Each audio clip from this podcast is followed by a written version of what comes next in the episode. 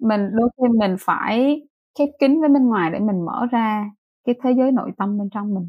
Công việc sáng tạo là một công việc rất là cô đơn. Ví dụ như là người viết thì phải đối diện với trang giấy trắng mở ra trước mặt mình. Họ phải dành rất nhiều khoảng thời gian một mình để họ tạo ra cái thế giới sáng tạo đó. Tức là làm cách nào để hiện thực hóa những cái ý tưởng, những cái thế giới trong đầu của mình phải đưa ra, đưa xuống dưới trang giấy. Thì nó là một công việc rất vất vả và cần nhiều thời gian dành cho chính mình. Cho nên việc mà mà tạo không gian cho mình và đôi khi khép kín một chút so với bên ngoài nó cũng sẽ cần thiết cho uh, hành trình sáng tạo.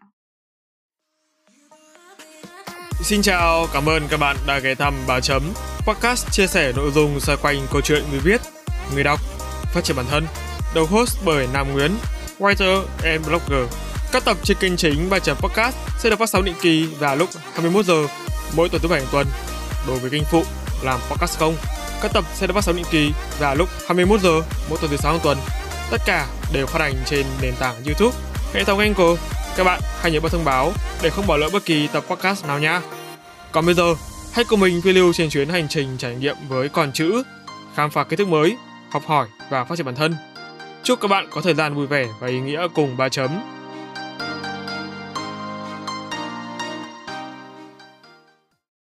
Xin chào, chào mừng các bạn đã quay trở lại ba chấm podcast và đây là tập podcast đầu tiên trong mùa thứ 9 mang chủ đề Content Creator và Education.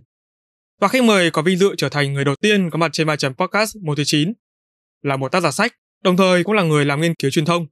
Vâng, em xin được giới thiệu chị Rosie Nguyễn ạ. Xin chào Nam và xin chào các bạn thính giả đang nghe 3 chấm podcast ạ. Em rất cảm ơn chị đã nhận lời mời tham gia 3 chấm podcast mùa thứ 9. Cảm xúc của chị hiện tại thế nào ạ? Thoải mái, bình tĩnh. Vậy thôi. Vâng, đấy là đấy cũng là những cái điều mà em rất muốn nghe từ khách mời. Tại vì em chỉ sợ họ bị run thôi. Vâng, trước khi mình chính thức bắt đầu buổi trò chuyện ngày hôm nay, thì em xin được gửi lời cảm ơn tới Phó Giáo sư, Tiến sĩ Nguyễn Hoàng Ánh, người cô, người thầy mà em rất là kính trọng đã giúp chị em mình có cơ hội được kết nối với nhau và có buổi thu âm này. À, um, nói tới cô Hoàng Ánh thì thật ra mình nói là cô là người giúp chị rất là nhiều trên cái quá trình mà đi du học xong rồi trong con đường học thuật trước đây. Phải nói là là rất quý trọng cô. Trong khoảng thời gian gần đây thì thực sự là chị rất là ít nhận lời tham gia các chương trình talk show nói chuyện hay là podcast. Bởi vì là kiểu đang cảm thấy là chị muốn ẩn tu rồi tu dưỡng năng lượng của mình tập trung vào nghiên cứu và viết lách thôi. Vâng. và à, cũng có thể gọi là có duyên cho nên là cũng à, hy vọng là chị em mình sẽ có một cái buổi trò chuyện vui vẻ thoải mái và có ý nghĩa bật mí với chị uh, Rosie là em có một cái fact rất là thú vị về chị mà hôm trước em vừa được biết từ cô Hoàng Ánh và sau khi biết cái fact này thì em càng trân trọng cái buổi ngày hôm nay hơn, cái buổi được thua với chị nhiều hơn. Nghe hồi hộp vậy, không nghe tò mò vậy. Vâng. À, cái đó là cái fact gì vậy em? Cái fact này mà em nói ra thì các bạn thính giả lại hiểu lầm mất. Cho nên là thôi, em sẽ để dành để nói riêng với chị thôi. Ok em. Vâng, và có lẽ không để các bạn quý thính giả chờ lâu hơn nữa, thì tập podcast mở màn trong mùa 9 trên 3 chấm podcast xin phép được bắt đầu. 3 chấm on.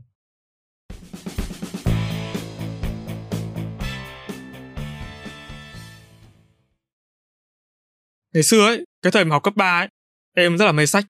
Tình cờ trong một lần lang thang ở phố Đinh Lễ thì em nhìn thấy sách của chị là cái cuốn tuổi trẻ đáng giá bao nhiêu. Uh-huh. Lúc đó thì em bị thu hút bởi hai yếu tố. Một là cái bìa nhìn rất là trẻ. và hai là cái tên sách. Nghe có vẻ đã thấy deep rồi. Cuối cùng thì em quyết định mua ngay lập tức. Và quả thật là sách của chị đã dạy cho em rất là nhiều bài học quý giá vào thời điểm đó. Uh-huh. Thưa chị Rosie, mình sẽ khám phá hành trình so với sách của chị từ đầu ha. Trước hết thì em muốn biết Điều gì khiến chị ờ, theo đuổi sự nghiệp viết lách, trở thành một tác giả sách? Phải chăng là trong quá khứ đã từng có sự kiện nào đó khiến chị thay đổi quyết định mục tiêu công việc trước đó của mình? Ờ, ô vậy là em đọc sách của chị từ thời cấp 3 lận hả? Là đúng rồi chị ạ, từ đầu năm cấp 3. ok, cảm ơn em đã ủng hộ sách. Trở lại câu hỏi của em thì chị không nhớ có một cái sự kiện gì đó quá đặc biệt mang tính chất quá thay đổi khiến chị chuyển hoàn toàn cái mục tiêu công việc và chuyển sang thành một tác giả sách nói lại một chút kể lại một chút về cái hành trình đó của chị thì nó không có một sự kiện nó là một cái chuỗi hành trình dài hơi trên con đường mình mò mẫm mình tìm đường, tìm kiếm cái vị trí phù hợp cho mình, tìm kiếm để phát triển cái bộ kỹ năng cho mình, tìm kiếm để phát triển đam mê trong cái quá trình đó. Và một ngày nào nhìn lại, chị nhận thấy là mình đã tìm ra con đường mình. Thì kể một chút về background về cái ngày xưa của chị. Chị học cấp 3 chị học chuyên văn. Sau đó thì nghe lời ba mẹ và các anh chị ờ, lớn hơn đi trước bảo rằng là con gái học chuyên văn thì khổ lắm. nên là mọi người kêu là đừng nên học báo chí làm gì cứ thi vào trường nào mà sau này dễ ra trường có việc làm rồi cũng có thể hỗ trợ gia đình. Bởi vì chỉ còn một đứa em nữa thì khi mà ra trường cũng mong muốn là sẽ phụ giúp gia đình để nuôi nó học đại học thế là chị um, vào học đại học ngoại thương xong rồi ra trường đi làm đi làm mấy năm như vậy thì chị vẫn còn nhớ cái cảm giác mặc dù là mình mình làm tốt mình cũng có năng lực rồi sếp cũng tin tưởng mình cũng yêu thương mình nhưng mà chị nhớ những ngày mà kiểu mình lê bước đi làm giống như là một cái xác ướp biết đi vậy đó. Em có nghe tới cái gọi là hội chứng sáng thứ hai chưa? Ờ em có nghe qua. Ừ đó thì chị cảm nhận rất rõ cái hội chứng mỗi buổi sáng thứ hai thức dậy, lê bước đi làm. Và đôi khi có những lúc chị thấy mình giống như là một ốc vít trong một cái cỗ máy khổng lồ mà mình chỉ là một cái bánh răng nhỏ mà mình xoay vòng xoay vòng trong cái cỗ máy đó. Và thấy mình không có tạo ra được giá trị mình mình mong muốn, không cảm thấy ý nghĩa trong việc của mình đang làm. Bởi vì là cái công việc này nó không phải là, nó không đem lại cho mình quá nhiều niềm vui mà nó không phải là công việc mà mình muốn làm cả đời chị ờ, vẫn còn nhớ những cái cảm giác mà mỗi lần chị đi nhà sách á mỗi khi đi nhà sách thấy những quyển sách mới ra đời thì chị lại cảm thấy dằn vặt. Chị thấy là trời ơi có bao nhiêu quyển sách mới ra đời bao nhiêu tác giả đã thành danh trên thị trường. Chị đọc những cái bìa sách có tên những tác giả mà ngày xưa thì họ chỉ là những cây viết nhỏ ừ. viết những bài truyện ngắn nhỏ nhỏ trên hoa học trò hay thiếu niên tiền phong thôi. Nhưng mà sau đó họ đã trở thành những cái tác giả lớn và có tên tuổi cũng như là được đón nhận rất là nhiều chị cảm thấy ghen tị với những người đó và chị cảm thấy là ngày xưa mình cũng có niềm vui trong việc ừ. viết lách trong văn chương nhưng mà mình đã bỏ dở cái niềm vui cái niềm yêu thích với chữ nghĩa từ bao giờ rồi nó cũng là một trong những cái động lực mà khiến chị quay lại thử viết thử quay lại với cái sở thích với cái hứng thú ngày ừ. xưa đó thế rồi trong khoảng thời gian đó thì chị cũng cảm thấy rằng là hiểu biết của mình về thế giới bên ngoài nó quá là nhỏ bé cảm thấy là mình cứ đi làm rồi về đi làm rồi về mình bị khép mình trong bốn bức tường chật hẹp của uh, sở làm và bốn bức tường của ngôi nhà mình đang ở. Thế nên là chị dành rất nhiều thời gian để vượt ra khỏi cái vòng tròn an toàn của mình và sau đó là tìm kiếm cái con đường mới cho mình. Ừ. và một khoảng thời gian sau học nhiều làm nhiều đi nhiều nơi xong rồi chị có tư liệu để viết quyển sách đầu tay thì cái cảm giác khi mà chị ôm được cái quyển sách đầu tay vào lòng thì chị cảm thấy rằng là trời ơi, đây là cảm giác ừ. mà hạnh phúc đủ đầy mà mình từng tìm kiếm. Cái cảm giác là mình mình hạnh phúc đến nỗi mình có thể chết đi ngay lúc đó được luôn mà không cảm thấy hối tiếc gì.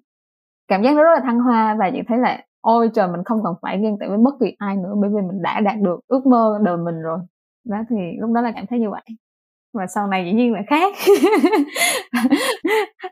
Dĩ nhiên không thể thoát khỏi được cái vòng tham sân si. Chưa ừ. chưa đạt được biết bàn. Chị nhớ cái cảm giác mà mãn nguyện toàn nguyện khi mà mình hoàn thành được một cái mục tiêu lớn của cuộc đời. Và nó đúng là một cái đam mê lớn trong sự nghiệp của chị trong cuộc đời của chị.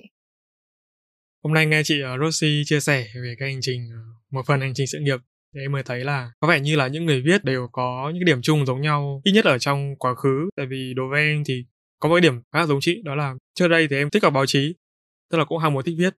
Nhưng mà về sau thì cũng không cái tâm đấy thì cũng chưa đủ duyên để theo nghề viết thì em học một cái nghề khác. Và sau đó thì những cái cảm xúc của em khi mà làm cái công việc đó cũng cảm thấy thật ra là cũng đem lại giá trị cho người ta cũng cảm thấy thế. Nhưng mà vì tính chất của công việc đó nó đi ngược lại với tất cả những cái gì thuộc về cảm xúc của em ấy cho nên em cảm thấy mình cần phải thoát ra khỏi đây không thì dùng một cái từ nó hơi nặng nề kiểu mình sẽ bị biến chất ấy. Ừ.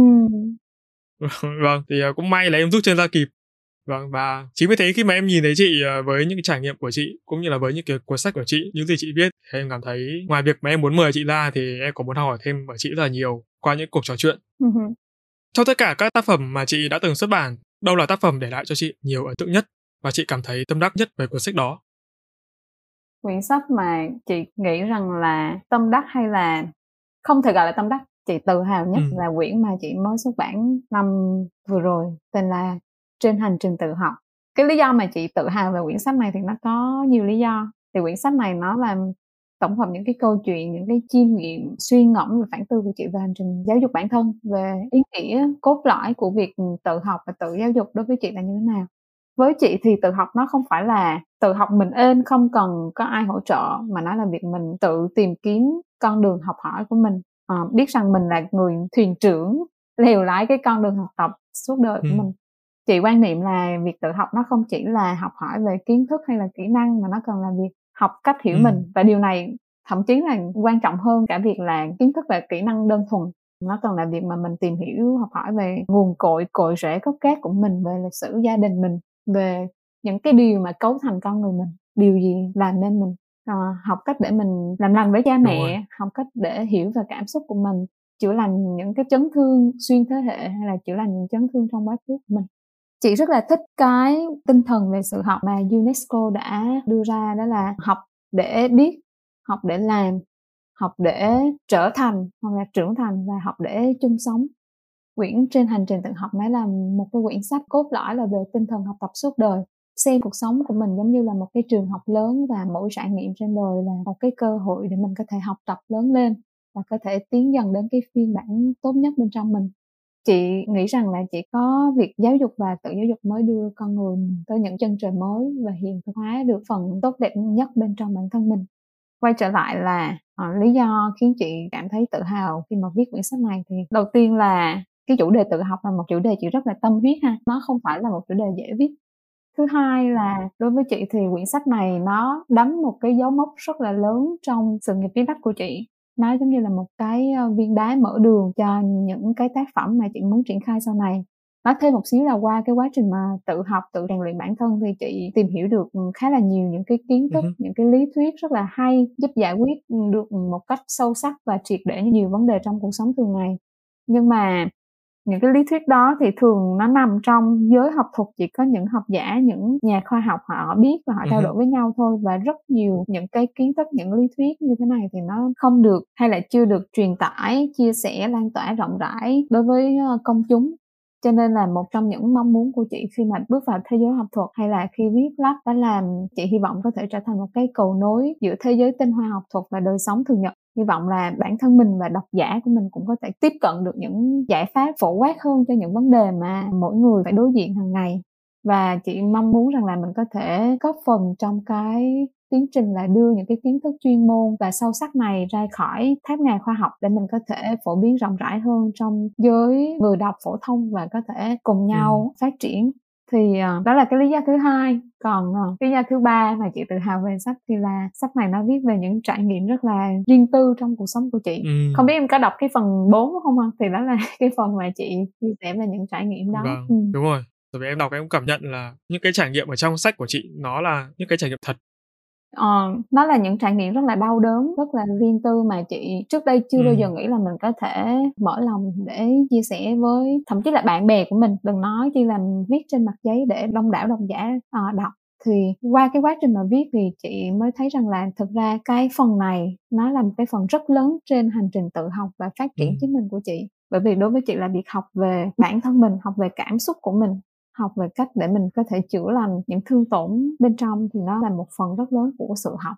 Cho nên chị thấy rằng khi mà mình viết về những cái điều đó và chia sẻ là mình đang vật lộn với nó như thế nào mình đã làm được những gì có những gì mà mình vẫn đang trăn trở đang tìm đường để chia sẻ với người đọc ừ. thì nó cũng là một cái cách để mình có thể để lộ những cái phần dễ tổn thương bên trong mình. Tiếng anh có cái từ là vulnerability. À, chị rất là thích từ này và nó cũng là một cách để mình thực tập cái sự can đảm trong hành trình sáng tạo trong hành trình viết lách.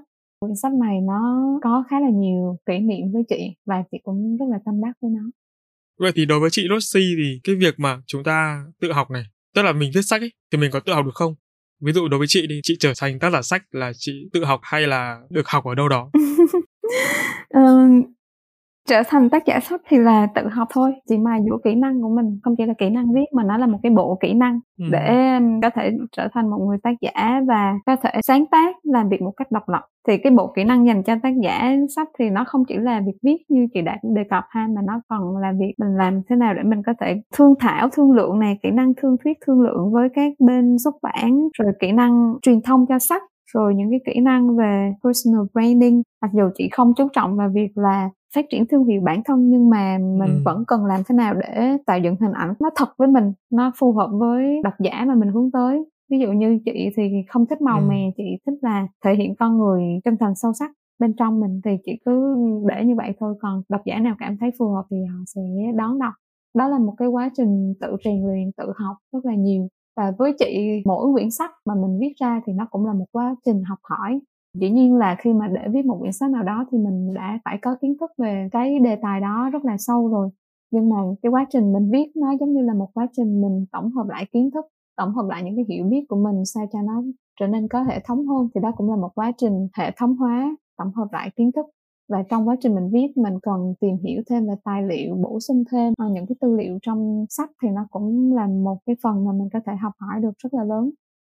Tại vì sao em lại hỏi cái câu đấy? Tại vì em thấy là hiện tại có rất là nhiều bạn trẻ đã có thể tự đứng tên cho mình một tác phẩm với tư cách là tác giả sách rồi ừ. cảm giác như việc trở thành tác giả sách bây giờ nó dễ dàng quá ừ.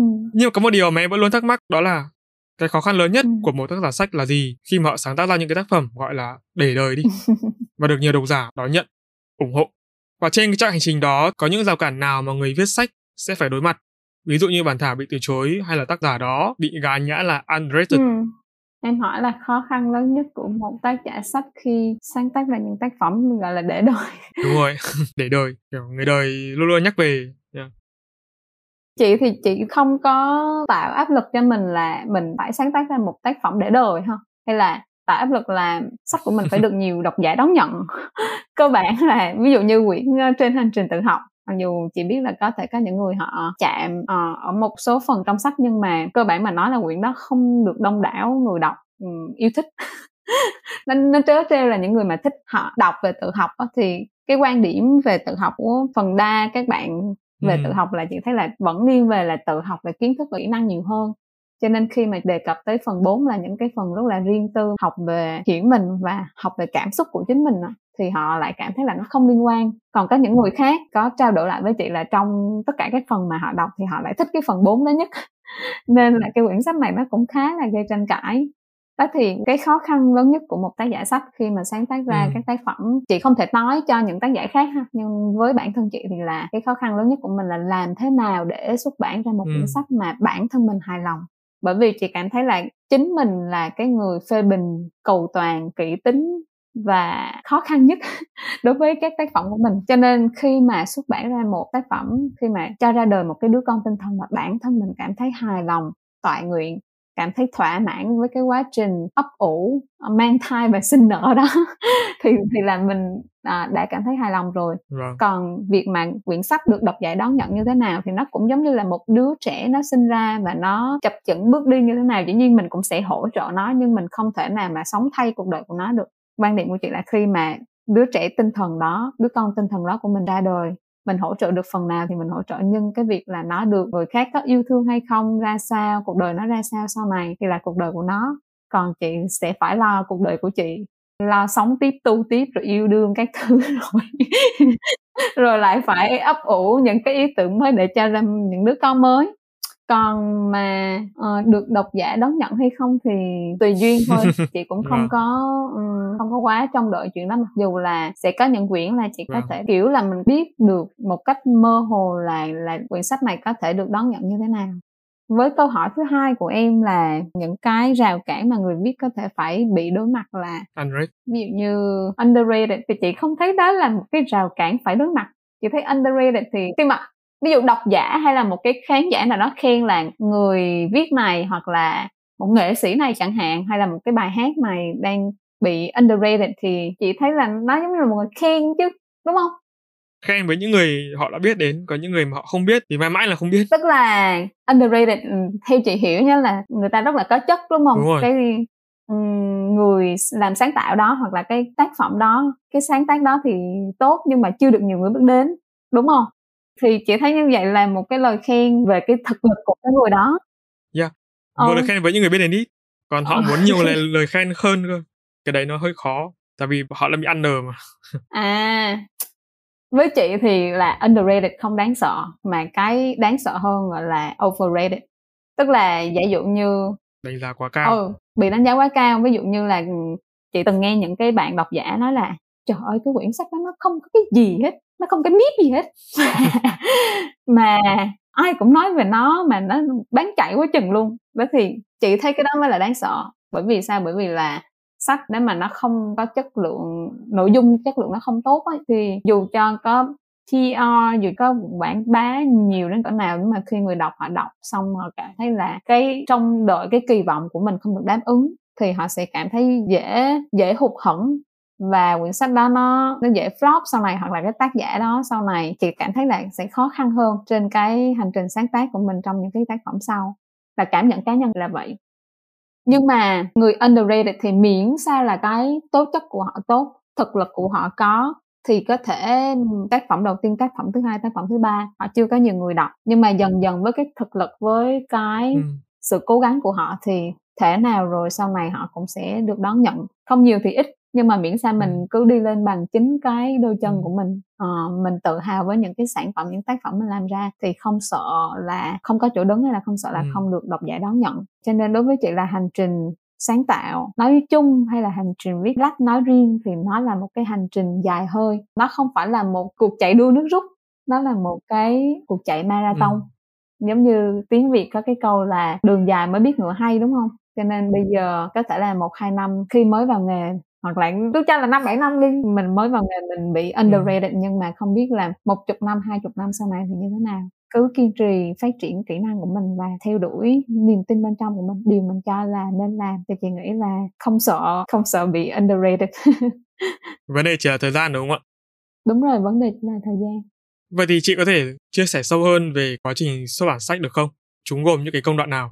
Sau những cái chia sẻ của chị về sách vừa rồi thế rất là tò mò chị không nghĩ là có một cái công thức chung cho cái quá trình sáng tạo à, hay là quá trình viết sách. Đối với bản thân chị thì chị sẽ có ừ, những cái cách riêng nhưng chị nghĩ là mỗi tác giả có thể là họ sẽ có những cái cách thức rất là khác nhau cho cái quá trình xuất bản. Với riêng chị thôi thì chị có khoảng năm sáu bước gì đó trong cái quá trình mà mình viết và hoàn thành một quyển sách. Đầu tiên là chị sẽ viết hết tất cả những gì trong đầu xuống. Bất kỳ cái điều mà mình thích thì mình đưa hết vào sách trút bỏ sạch sẽ tất cả mọi thứ mà mình muốn viết vào. Trong cái bước đầu ừ. tiên này là thực ra là chị đã có một cái hình dung sơ lược về kết cấu của quyển sách trong đầu rồi. Rồi sau bước đó đến bước thứ hai là chị sẽ bước tiếp vào việc là xem xét chi tiết kết cấu của quyển sách. Chị sẽ chuyển các đoạn các chương các phần vào những cái vị trí mà chị thấy phù hợp hơn. Rồi những cái chỗ nào mà chị thấy bị thiếu bị trống bị hỏng cái nội dung đó thì chị sẽ đào sâu nghiên cứu hơn để bổ sung vào xong rồi chị cũng thể thêm thắt dẫn chứng ví dụ chi tiết làm cho cái quyển sách nó đầy đủ hơn. Tức là em có thể hình dung là cái bước đầu giống như là một cái bước là mình xây khung sườn cái bộ xương. Cái bước hai là bắt đầu mình đắp thịt vào để tạo thành một con người gần như hoàn chỉnh. Đó rồi bước thứ ba thì nó sẽ là cái bước mà trang điểm cho người đó. Ừ. chị sẽ đọc lại toàn bộ một lần nữa chị rà soát toàn bộ cái lỗ chính tả sửa lại các đoạn văn câu từ trau chuốt sao cho nó mượt mà nó trôi chảy xong cái đó xong thì lại đến bước thứ tư đó là mình đọc to lên toàn bộ bản thảo chị không biết là những người viết khác họ có làm chuyện này không nhưng đối với chị cái bước này rất là quan trọng bởi vì việc mà mình đọc to lên toàn bộ bản thảo ừ. thì nó sẽ cho thấy rất nhiều những lỗi chính tả và cái cách dùng từ chưa phù hợp ừ. và nếu mình chỉ đọc thầm á là mình sẽ không thấy được đó thì lúc này sẽ có những cái lúc mà chị sẽ muốn chuyển từ chuyển ngữ rồi đổi đảo chữ sao cho câu văn nó mềm mại uyển chuyển hơn có vần điệu hơn. Ví dụ như là mình viết là nhộn nhịp xô bồ thì nó sẽ có cái vần điệu hơi khác với ừ. xô bồ nhộn nhịp. Tuy là những cái khác biệt nó nó không có quá nhiều nhưng mà nó khá là tinh tế trong cái câu văn của mình. Đó rồi ờ, bước thứ năm là một bước không thể thiếu đó là mình đưa cho bạn bè xung quanh người thân mình đọc dĩ nhiên là mình không thể nào mà đưa lung tung ừ. ai mình cũng đưa được ừ. chị ừ. thì chị thường là đưa cho những người mà mình tin tưởng cái kỹ năng đọc của họ tức là những người ừ. đọc nhiều sách có đánh giá có con mắt tốt về sách và người mà mình nghĩ là có cái hứng thú đối với chủ đề mà mình đang viết à, và nếu như mà quyển sách đó chỉ viết về một đề tài cụ thể thì tìm cái người bạn mà mình tin tưởng có chuyên môn về cái chủ đề đó đưa cho họ đọc thì càng tốt bước thứ sáu thì là chị sẽ gửi sách đi cho đơn vị phát hành hoặc là cho biên tập quen và cùng xem xét bản thảo và xuất bản thôi. Nhân tới cái bước thứ sáu lúc nãy là em có hỏi là có khi nào chị từng bị bản thảo bị từ chối hay là vậy đối mặt với việc đó không thì phải nói rằng là không. Chị quá may mắn luôn chị Rosie ạ. Coi như là được tổ nghiệp phù hộ đi. Bởi vì là uh, hành trình chị uh, bước vào việc sáng tác sách cũng khá là may mắn chị bắt đầu viết được khoảng vài năm á. Chị uh, bắt đầu bằng việc viết blog rồi viết ừ. trên mạng xã hội thôi. Thì trong khoảng thời gian đó thì um, một số cái bài viết của chị nó được viral. Và khi được viral thì ừ. đến mấy ngàn lượt share và like. Sau đó những cái người mà follow chị trên mạng xã hội cũng có những người làm xuất bản làm biên tập vân vân. Đến một lúc khi mà họ theo dõi những cái bài viết của chị nó đều đặn và chất lượng nó ổn định đó thì họ mới tiếp cận họ hỏi ừ. rằng là bạn có ý định uh, viết một quyển sách nào chưa? Thì cũng may là tình cờ lúc đó chị đã nghĩ ra được cái chủ đề cho quyển sách đầu tay của mình rồi. Thì chị kêu là ơ có uh, tôi đang ý định viết sách. Thế là ký hợp đồng rồi chị uh, bắt tay vào viết thôi. Mất 6 tháng rồi ừ lúc đó thì chị vẫn đi làm full time à, sáng đi làm 8 giờ sáng đến 8 giờ tối xong rồi chị dành thời gian từ 4 giờ sáng đến 6 giờ sáng hàng ngày và từ 8 giờ tối đến 10 giờ tối hàng ngày để viết rộng rãi như vậy 6 tháng thì xuất bản Em muốn hỏi là trước khi mà chị được người ta ngỏ lời mời cho việc uh, viết sách, xuất bản sách thì thì trước đó chị có cái sự kiện nào không? Chị có cảm thấy nó có cái gì thay đổi không? Kiểu như là một cơ hội mới sắp đến với mình rồi, kiểu thế. Không, vào một ngày đẹp trời thì người ta nhắn thôi. Nhưng mà trước đó thì cái sự kiện trước đó lâu thì là một số bài viết viral thì nó cũng là một sự kiện khá là lớn. Gọi là vui thì không hẳn là vui bởi vì nó cảm giác hơi overwhelming và cảm giác hơi hơi ngợp một chút khi mà đột nhiên mình là một người vốn sống ẩn mình từ lâu và cũng không có nhiều bạn bè trên mạng xã hội. Nhưng mà bài viết quá viral rồi người ta like share xong rồi bao nhiêu nghìn người kết bạn với mình thấy hơi ngợp nhưng mà trong cái sự kiện như thế thì nó cũng có những cái cơ may chị là cái minh chứng rõ nét nhất cho cái việc là may mắn bằng à, nỗ lực và cố gắng và đánh đổi em cảm thấy nếu như mà nghe thoáng qua câu chuyện thì thấy có vẻ như cuộc đời chị không phải cuộc đời mà cái việc này của chị nó hơi màu hồng ừ nhìn thì như vậy nhưng mà thực ra là không đúng phải rồi, vậy đúng rồi. Ừ. nghe kỹ thì mới thấy là nó phải đánh đổi bằng những cái gì mà chị đã phải làm trước đó đúng mà rồi. những bài viết viral nó chỉ là một phần nhỏ thôi trong cả cái quá ừ. trình đó mình cần phải xác định là tại sao bài viết đó viral đúng không? Nó phải có một cái giá trị gì đó. Và thứ hai là tại sao người ta không kết nối không liên hệ với mình để xuất bản sách ngay khi mình có bài viết viral mà họ chờ một vài năm sau? Bởi vì họ theo dõi cái quá trình sáng tác của chị và cái quá trình đó của chị nó phải liên tục nó phải dài hơi và nó cho thấy được cái chất lượng một cách ổn định. Chị rất là thích câu mà em nói là may mắn nhờ nỗ lực chị cảm thấy là cuộc đời của chị có rất là nhiều sự kiện có rất là nhiều cái cột mốc mà nó đánh dấu nó minh chứng cho cái câu nói đó Vậy thì sau tất cả những cái chia sẻ trên thì chị Lucy có muốn truyền tải thông điệp gì đến những người, đặc biệt là bạn trẻ đang muốn xuất bản sách hoặc là dấn thân vào cái con đường viết lách chuyên nghiệp trở thành một tác giả sách không ạ? Uhm, học. không có luôn. chị đùa thôi gọi là truyền tải thông điệp thì nghe nó có vẻ ghê gớm quá. Cái gì mà đau to búa lớn quá thì chị hơi ngại để nói. Nhưng mà nếu mà có thể nói một câu gì đó thì chị nghĩ rằng là cảm nhận của chị đến nay là hơn 7 năm làm công việc tác giả sách thì một cái cảm nhận chung của chị là chị thấy đây là một cái hành trình rất là trong gai, rất là thử thách và trong gai. Nó không phải màu hồng như mọi người nghĩ những cái khoảnh khắc mà sách của mình được đưa lên trên các báo hay là một số bài viết của mình được viral. Đó là may mắn thôi nha hoặc là những cái lúc mà mình ra mắt sự kiện gặp gỡ độc giả tương tác với độc giả thì nó chỉ là bề nổi của tảng băng thôi. Đúng nếu rồi. như mà một người viết mà mình theo được những cái đó thì sẽ khó mà có thể đi lâu dài với nó được. Đúng rồi. Hành trình mà viết lách lâu dài thì nó là một hành trình khó khăn và gian khổ nhưng mà là một cái hành trình sẽ đem lại cho mình rất nhiều quả ngọt nếu mình thật sự dành cái tâm chân thành, nỗ lực hết mình, cái tình yêu, cái đam mê cho cái hành trình đó. Nhắc về ờ, nhà xuất bản ấy, chị nghĩ sao khi mà hiện nay các nhà xuất bản có xu hướng là tái bản hoặc là ít lại những cái tác phẩm kinh điển, nhưng mà lại dưới một tấm áo mới, tức là thiết kế lại bìa này, làm hộp, bìa cứng các kiểu? Một số ý kiến thì cho rằng thay vì họ làm mới lại tác phẩm cũ, thì cái số tiền đó họ hoàn toàn có thể mua tác phẩm kinh điển khác để giúp độc giả có thêm nhiều trải nghiệm hơn về mặt nội dung. Chị nghĩ sao về quan điểm này? Em thấy là đọc đi đọc lại tác phẩm cũ xem chừng cũng hơi chán. Mà có khi là cái việc này nó lại tạo thành thói quen mua sách về để trưng, để tặng chứ không phải là để đọc nữa. Vì là đọc mãi rồi. chị thì chị không làm trong các công ty phát hành hay nhà xuất bản trả lời câu hỏi của em với tư cách là độc giả thì chị thấy chuyện đó cũng ừ. ổn thôi ok mà chị nghĩ rằng mặc dù cho mình có thể đọc toàn bộ cái bộ sách đó rồi, nhưng mà mình thích nó, mình thích mua nó về lưu niệm để vào trong tủ sách nhà mình thì cũng ổn thôi, đâu sao đâu.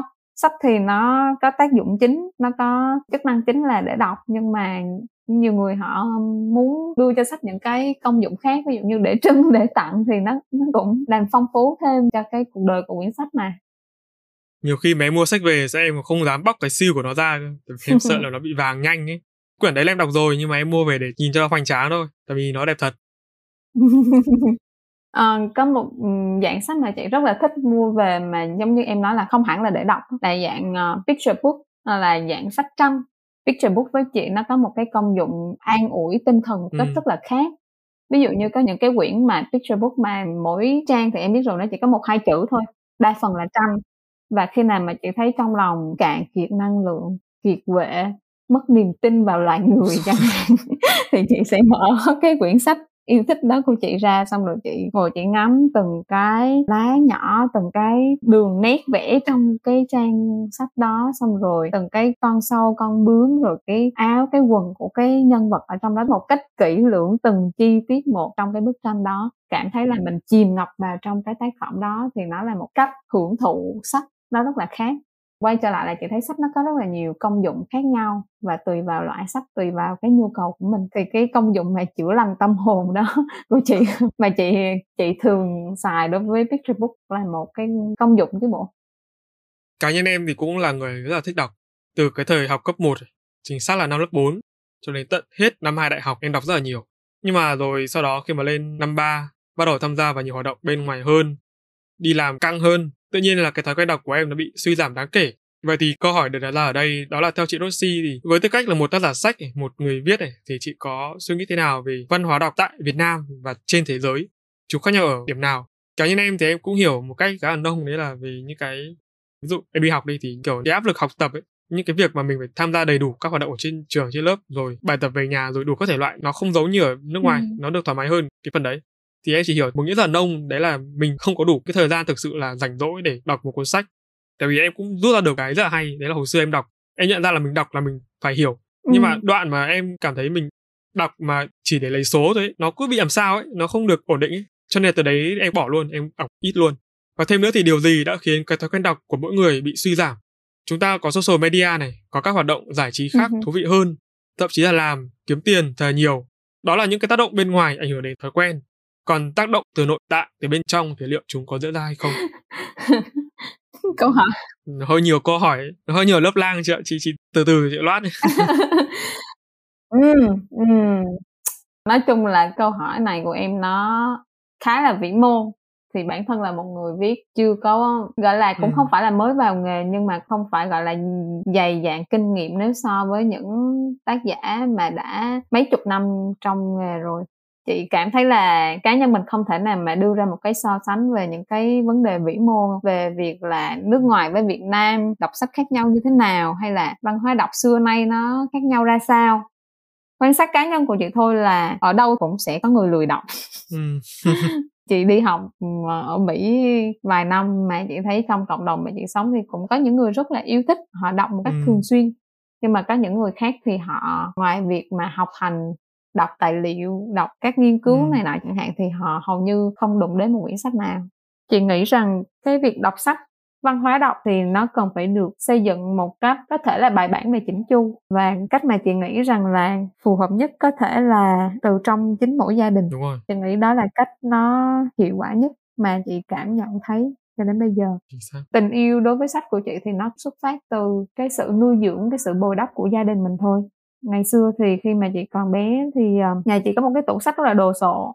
Ở nhà má chị là giáo viên, cũng là công nhân viên chức, nhưng mà xung quanh nhà chị thì đa phần là các cô chú thì hàng xóm thì cũng là nông dân thôi. Đôi khi chị chơi với những đứa trẻ xung quanh thì chị cảm thấy là tụi nó hay chơi những trò chơi vận động nhiều quá, nhưng mà chị lại thích cái gì đó nó ít vận động đọc nhiều hơn. Kiểu người của chị là kiểu hơi sống trong đầu mình thế là chị ờ, lục tủ sách ba má đọc hồi đó đa phần là đọc sách ba má chủ yếu là văn chương văn học nga những quyển như là bông hồng vàng truyện ngắn xê khốt khác thể loại. Thì là hồi ờ, bé khoảng 10 ờ, 11 tuổi chị đã đọc 12 tuổi thì bắt đầu đọc những cái quyển kinh điển khác uh, như là 80 ngày vòng quanh thế giới hay là ừ hay là một quyển mà ngày đó chị rất là thích uh, là tiếng chim hót trong bụi mận gai. Thì chị nhớ chị đọc quyển đó lúc 12 tuổi và nằm khóc thê thảm ừ. nước tại sao yêu nhau không đến được với nhau?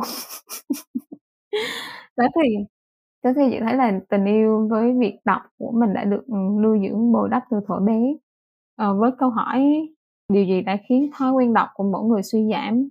Với bản thân chị thì chị cũng cảm thấy rằng là bây giờ công nghệ truyền thông rất là phát triển và có rất là nhiều hình thức nghe nhìn khác nhau. Uh, social media như em đề cập các hoạt động giải trí khác cuộc sống hiện đại nó cũng khá là căng thẳng nên người ta đi học đi làm về người ta sẽ mong muốn được giải trí nhiều hơn thì ừ. nhu cầu được giải trí là một nhu cầu chính đáng mà thế cho nên là cái việc đọc sách nó nó ít hấp dẫn hơn nên chị nghĩ là để mà có thể một lần nữa xây dựng và duy trì cái thói quen đọc sách thì ừ. mình cần phải tiếng anh gọi là intentional um, có chủ ý có chủ đích đối với cái mục tiêu của mình tác động bên ngoài là sự phát triển của ừ. thông tin truyền thông ha. Nó làm cho bộ não của mình bị rối loạn thông tin hoặc là bị bão hòa thông tin đó tác động nội tại bên trong thì chị nghĩ cũng tùy người nhưng mà chị hiểu rằng là có những người cái cách tiếp cận thông tin hoặc là cái cách họ học có thể khác nhau. Với chị thì ờ, việc đọc hay là việc nhìn là cái cách mà chị tiếp thu tốt nhất. Nên là cái việc đọc nó là rất phù hợp ừ. với cách thức học hỏi của chị nhưng mà có những người thì họ phải nghe, hoặc có những người họ phải có hình ảnh khi họ đọc chữ, họ tiếp thu không vô. Hoặc là có những người khác thì họ phải học hỏi bằng việc là phải chạm vào cái đồ vật đó, mình tự làm lên một cái đồ vật nào đó. Đó thì là có thể là có những cái sự khác biệt trong cách thức học hỏi và tiếp cận, tiếp nhận thông tin. Có những người thì họ dễ dàng hơn với việc duy trì thói quen đọc sách, còn có những người khác thì cần nỗ lực hơn một chút. Vâng đến đây thì xin phép chị Rossi cũng như là các quý thính giả lắng nghe một phút quảng cáo về kênh podcast thứ hai của ba chấm tên là làm podcast không? Alo alo bạn ơi biết gì chưa? Ba chấm đã có một kênh phụ mang tên làm podcast không rồi đó. Làm podcast không là nơi ba chấm chia sẻ những kinh nghiệm kỹ năng được đúc kết từ quá trình trải nghiệm của kênh kể từ khi thành lập cho đến thời điểm hiện tại. Dựa trên giá trị thật từ trải nghiệm thật, Bác Trần mong muốn mỗi quý thính giả khi lắng nghe kênh sẽ có thêm kiến thức, động lực để xây dựng và phát triển kênh podcast cho riêng mình. Còn chần chừ gì nữa, tìm ngay tên kênh và nhấn nút cho thông báo để không bỏ lỡ bất kỳ tập podcast nào nha. See ya! Khi mà trò chuyện là tìm hiểu về chị Rossi, thì em được biết là về cái giai thoại quá trình làm việc của chị. Chị kể là 10 năm trước là chuyên viên xuất nhập khẩu, phó trưởng phòng trong một công ty nước ngoài. 7 năm trước làm tác giả sách, 5 năm trước làm các hoạt động phát triển cộng đồng. 2 năm trở lại đây làm nghiên cứu truyền thông. Tại sao chị lại nhảy việc nhiều đến vậy? Nghe thì có vẻ là nhảy việc nhiều nhưng chị thấy là đâu có nhiều lắm đâu ta. Tức là tức là công việc làm ờ, uh, chuyên viên xuất nhập khẩu của chị thì là khoảng ờ, uh, 6 năm sau đó chị chuyển sang làm tác giả sách và làm hoạt động phát triển cộng đồng đến nay là cũng được sáu bảy năm nữa đó thì yeah. là gọi là không quá nhiều và chị thấy uh, so với gọi là Gen Z ngày nay nhảy việc như thay áo thì là uh-huh. nhưng mà lý do mà chị có những cái cột mốc những cái thay đổi khá là to lớn về mặt nghề nghiệp đó là đối với chị thì cái việc mà định hướng nghề nghiệp nó là cái việc mà mình cần làm liên tục trong suốt cái hành trình sự nghiệp của mình nhiều người họ, họ hay hiểu rằng là định hướng nghề nghiệp là việc mà mình chỉ cần làm khi mà mình mới tốt nghiệp đại học ra trường thôi nhưng mà chị thì chị thấy rằng là mình cần phải có cái định hướng công việc định hướng nghề nghiệp. Cứ sau mỗi giai đoạn mình phát triển lên mình đã hoàn thành được cái mục tiêu nghề nghiệp trong giai đoạn này thì mình cần phải nhìn lại phản tư mình có những cái reflection riêng. Và sau đó mình cần phải định hướng lại là à mình đã đạt được cái này rồi hoặc là mình chưa đạt được cái này. Thì chặng đường tiếp theo mình muốn mình muốn làm cái gì tiếp? Mình muốn xây dựng trên những cái nền tảng mình đã xây dựng hiện tại như thế nào việc định hướng nghề nghiệp ví dụ như với chị chẳng hạn thì chị có định hướng là mong muốn viết lách cả đời viết đến khi mà mình chết thôi. Hy vọng là sẽ có sức khỏe sự minh mẫn về trí óc về thể lực được ổn định để chị có thể viết được đến khi mà xuống lỗ. À, đó là cái định hướng lâu dài cái định hướng cả đời của mình. Nhưng mà để có được cái định hướng lâu dài như vậy thì chị cũng cần phải có cái định hướng riêng trong từng giai đoạn. Ví dụ như là định hướng là hiện tại thì mình tập trung vào sáng tác sách thể loại là creative non-fiction tức là thể loại phi hư cấu sáng tạo. Nhưng mà trong những giai đoạn khác chẳng hạn thì có thể chị lại mong muốn sáng tác những cái thể loại khác hoặc là như hiện tại là chị bước đầu vào con đường nghiên cứu đi vào mảng học thuật để nghiên cứu về mảng truyền thông. Đó thì nó cũng là một cái định hướng để hỗ trợ bổ sung vào. Định hướng sự nghiệp cả đời là có thể viết được ngày càng sâu sắc hơn, ngày càng vững vàng hơn và có thể cho ra những cái tác phẩm mà nó có chất lượng tốt hơn để phục vụ độc giả. Ngày nay, mỗi khi mà nhắc đến chị Rosie Nguyễn thì người ta, đặc biệt là các bạn trẻ, sẽ nhớ ngay đến hình ảnh của nhà văn, người viết lách. Liệu đây có phải là con người thật của chị không? Một người đam mê viết, chơi đùa cùng con chữ và sau cùng là chuyển hóa, gò ghém tất cả những cảm xúc đó thành sách uhm, câu hỏi khó quá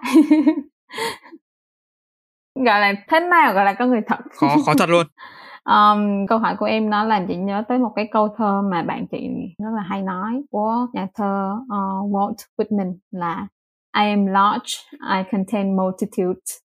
Tức là tôi có rất là nhiều chiều kích, chiều hướng, có rất là nhiều khía cạnh trong con người mình nên tôi không chỉ là uh, một mặt, một chiều. Ừ. Chị cảm nhận về bản thân mình cũng như vậy. Những người bạn thân của chị thì hay nhận xét chị là một người complex, không phải là một người tính cách phức tạp hay là đa nhân cách, ừ. nhưng mà là một người có rất là nhiều mặt. Cái mặt mà em nói đến là một người đam mê viết chuyển hóa gói ghém những cảm xúc thành sách thì là một cái mặt của chị khi mà chị viết thì chị cảm thấy là mình được ừ. biểu lộ được thể hiện con người chân thành nghiêm túc sâu sắc bên trong mình giống như là một triết gia vậy đó nhưng mà uh, hỏi rằng đó có phải con người thật của chị hay là toàn bộ con người của chị không? Thì không. Chị nghĩ rằng là không chỉ chị nhưng mà mỗi người trong chúng ta thì đều sẽ có những cái mặt khác nhau tùy vào cái bối cảnh xã hội tùy vào vai trò của mình trong cái bối cảnh đó hay là tùy vào cách mà mình hiểu và mình thể hiện bản thân như thế nào mà những cái mặt đó nó có thể được biểu lộ uh, bằng cách khác nhau. Từ cái thời điểm mà em gặp chị Rosie cho đến bây giờ em thấy ít nhất được hai mặt của chị bởi vì cái lúc mà em trò chuyện với chị cảm thấy nó nó khá là xa cách ừ. nó xa cách một cách bất thường chứ không phải xa cách theo cái kiểu là hai người lạ rồi nói chuyện với nhau nó cứ bị làm sao ấy em không biết được ừ. nhưng mà bây giờ qua đến buổi thứ ba rồi thì em cảm thấy có một sự gần gũi có thể nói là đối với em thì em cảm thấy dễ để ừ. nói chuyện với chị hơn ấy nó không bị kiểu áp lực như những buổi đầu nữa biết đâu đây cũng không phải là con người thật của chị thì dù như nó là không phải là con người thật của chị đi thì em vẫn luôn nói đúng rồi tí nhất là những cái người đối diện chị có một cái cảm xúc nó tích cực nó cũng là một cái thành công rồi. Còn thật hay không thì chỉ có bản thân người đó biết thôi. Ừ như chị có nói với em đó là um, trong chị thì nó vẫn có cái kiểu cầu toàn khó tính và đôi khi hơi lạnh lùng và nghiêm khắc. Nó cũng có thể là giúp cho quá trình sáng tạo của mình nó được tập trung hơn nghiêm khắc với mình cẩn trọng với tác phẩm cái sáng tác của mình mặt khác là cái sự lạnh lùng hay là giữ cái ý chí, cái lý trí của mình nó cũng sẽ giúp quá trình sáng tạo của chị nó được tốt hơn. Và đôi khi để mà mình có cái không gian và mình có thời gian cho việc sáng tạo thì mình cần phải, gọi là, keep boundaries, giữ cái ranh giới với những người xung quanh của mình.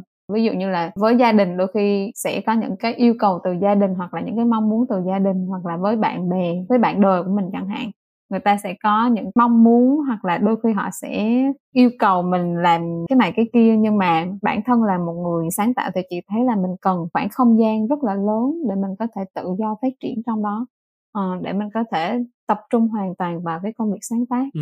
việc mà giữ cái boundary đó để mình có không gian đó để mình tạo dựng thế giới bên trong mình tạo dựng tác phẩm cho mình cho người đọc bản thân chị là một người hướng nội cho nên mỗi khi mà giao tiếp với người khác thì chị phải kiểu là múc năng lượng ra để mình giao tiếp với họ.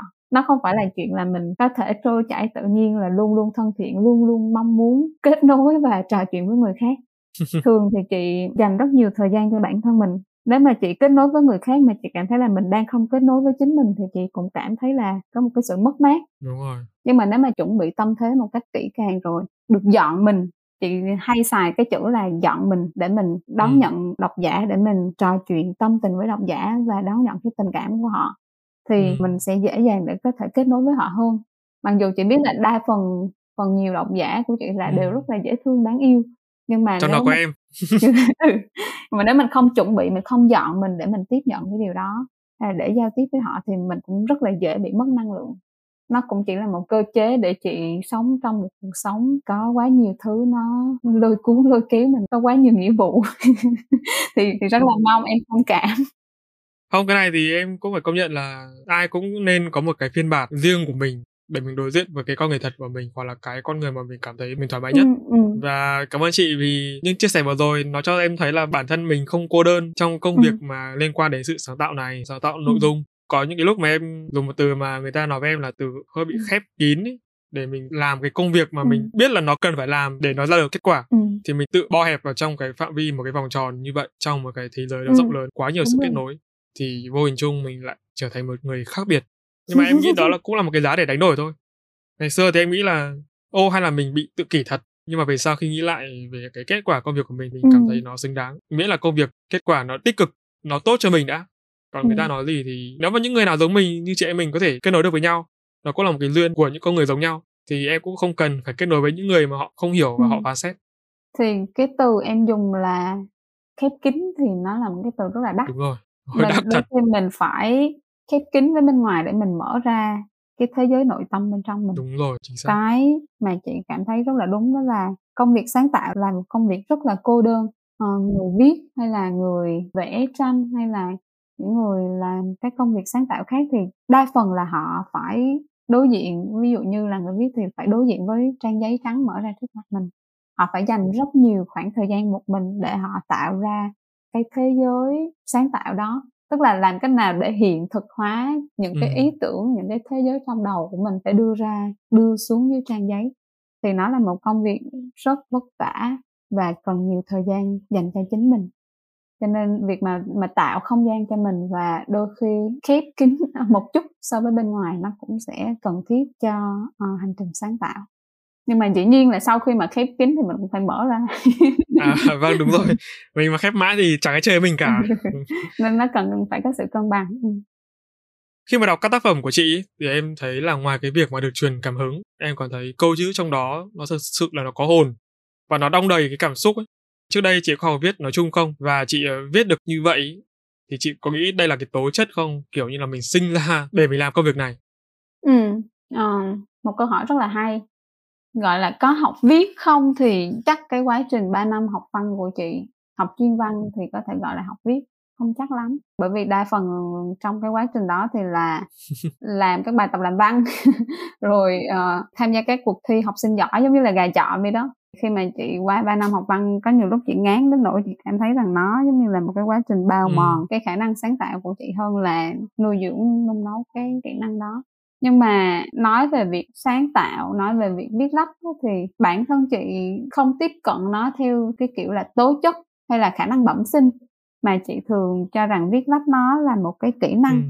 nếu như mà nói rộng hơn thì đối với chị viết lách nó là một phần của kỹ năng giao tiếp theo cách nói thông thường thì khi người ta nói tới kỹ năng giao tiếp thì người ta sẽ nghĩ tới là kỹ năng nói. Nhưng mà đối với chị viết cũng là một kỹ năng liên quan tới giao tiếp liên quan tới truyền thông truyền đạt cái tư tưởng cảm xúc cái suy nghĩ của mình. Bản thân chị cảm thấy là kỹ năng không phải là ai mới đẻ ra là đã làm tốt được mà nó phải là một cái quá trình đào tạo tự rèn luyện mình một quá trình mình tự học và nỗ lực phát triển lên một cách đều đặn bản thân chị chưa bao giờ nghĩ rằng là mình là một người viết tốt hay là một người viết giỏi. Chính xác. chị chỉ thấy rằng là mình là một người viết có sự bền bỉ. Không phải lúc nào chị cũng tìm được ra những cái từ gọi là đắt giá. Nhưng mà cứ viết dần xong rồi đọc nhiều kỹ năng của mình nó sẽ được cải thiện hơn. Ví dụ như khi mà mới viết lách thì chị thấy là cái cách mình viết nó bị ảnh hưởng bởi một số tác giả mà mình yêu thích. Nhưng mà khi mà mình càng viết lên tay mình càng đọc nhiều tác giả khác nhau và mình cứ chăm chỉ và cần mẫn trên cái hành trình sáng tạo của mình thì đến một lúc nào đó thì mình sẽ thấy rằng là mình có cái tố chất riêng mình có cái giọng văn riêng mà không có bắt chước của ai cả mà cũng không có nhầm lẫn được với ai khác. Ừ. quay trở lại với câu hỏi của em là có tố chất gì không? Hay là kiểu mình sinh ra để làm việc này thì chị không hẳn thấy là để làm một người viết tốt thì cần phải có cái tố chất hoặc là năng lực bẩm sinh nào cả chỉ cần mình cố gắng rèn luyện ừ. là được. À, nhưng mà cái việc mà em hỏi là câu chữ của chị thì đong đầy cảm xúc nó là đúng bởi vì chị là một người có rất là nhiều cảm xúc khác nhau. Người khác khi mà hiểu chị nhiều hơn thì có thể nói rằng chị là một người rất là intense và cảm nhận cảm xúc một cách rất là dữ dội rất là mãnh liệt. Nhiều khi đau thì mình lại cùng một cái sự việc đó mà chị thấy chị đau nhiều hơn những người bình thường bị tác động bởi cái sự kiện đó nhiều hơn hoặc là vui thì vui nó cũng cảm thấy rất là mạnh mẽ, cảm thấy thăng hoa, cảm thấy phơi phới, cảm thấy trong lòng mình rất là vui sướng.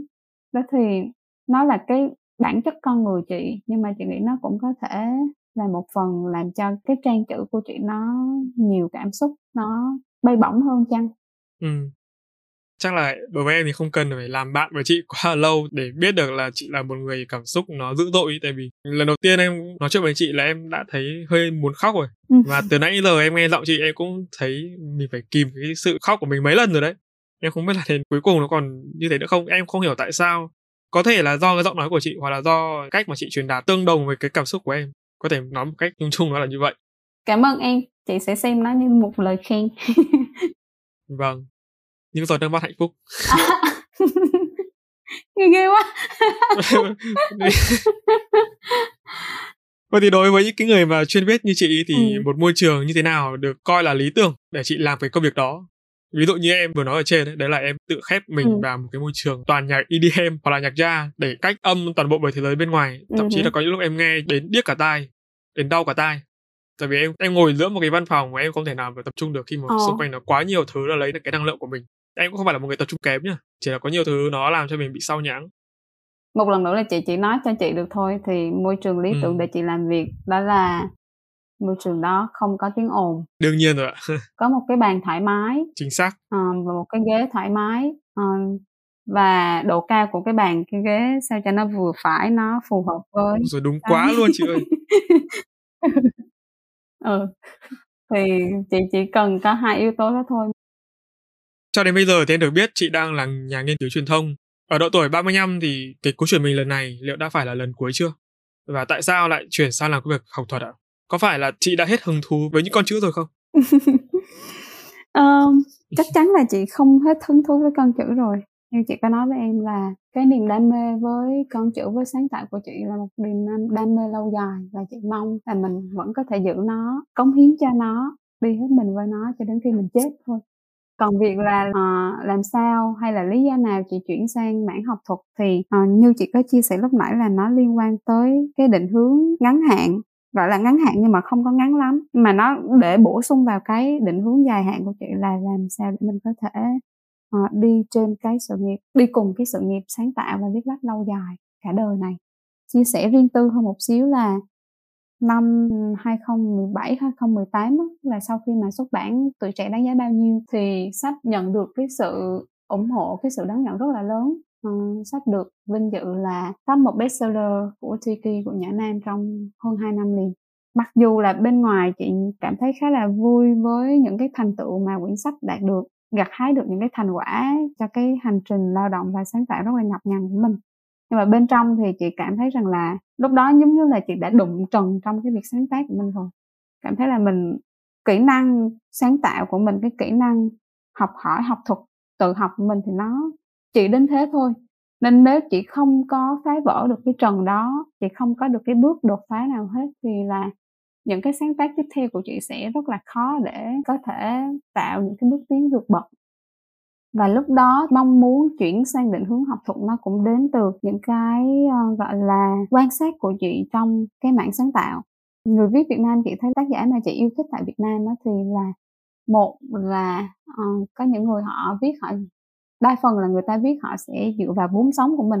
Có những người họ khai thác cái vốn sống đó đào sâu vào vốn sống đó từ nhỏ tới lớn của mình và viết ra mà nếu như cái vốn sống đó nó không tiếp tục phát triển lên thì người ta chỉ đào trong cái vốn sống đó và nó sẽ dẫn tới một cái việc là các tác phẩm của mình nó sẽ lặp đi lặp lại. Bởi vì vốn sống tác giả đó giới hạn.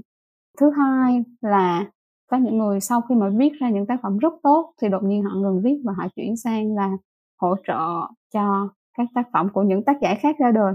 Phiên dịch, biên tập hay là làm các công ty truyền thông chẳng hạn. Chị thấy rất là tiếc và chị thấy là ôi có bao nhiêu tác giả mà mình ngưỡng mộ nhưng bây giờ là người ta không có biết nhiều nữa. À, nhưng mà nó cũng dễ hiểu bởi vì là chị cảm thấy rằng là nói cái này hơi có thể là hơi bụng chạm một xíu. Nhưng mà quan sát cá nhân đối với thị trường sáng tạo tại Việt Nam thì chị thấy là kỹ năng mà tự học tự đào sâu nghiên cứu của người làm sáng tạo tại Việt Nam thì còn giới hạn mặt bằng chung là vậy. Dĩ nhiên sẽ có những người rất là giỏi và vượt trội nhưng mà đa phần là khá là giới hạn và cái sự giới hạn đó nó khiến cho thị trường sáng tạo khiến cho làng sách thị trường sách không có nhiều tác phẩm đột phá không có nhiều tác phẩm mới và ừ. mang tính vượt trội vượt bậc nó khác với cái thị trường sách Âu Mỹ là năng động bởi vì là Âu Mỹ thì chị cảm thấy là những người tác giả họ tự học quá tốt đi có những người mà ví dụ như um, không chỉ là có bằng cấp chuyên môn rất tốt kiểu uh, giáo sư tiến sĩ về lịch sử đi viết sách tiểu thuyết chẳng hạn mà kỹ năng đào sâu nghiên cứu học cũng rất là tốt cho nên là có những người mà họ dành mười mười mấy năm rồi để họ cho ra một tác phẩm như em nói là để đời đó trở lại với với hành trình viết lách của chị thì lúc đó chị thấy chị bị đụng trần uh-huh. và chị tìm cách để chị phá vỡ cái trần đó bằng cách là ok mình biết là bây giờ cái kỹ năng viết của mình uh-huh. là như vậy rồi thì chị thấy là có những thứ mà mình tự học được nhưng mà có những thứ cần phải có sự chỉ dạy, đào tạo bài bản. Thì sau đó chị mới quyết tâm chuyển sang là đi học về nghiên cứu truyền thông ở cái mảng chị đã làm, đã và đang làm từ hồi nào tới giờ.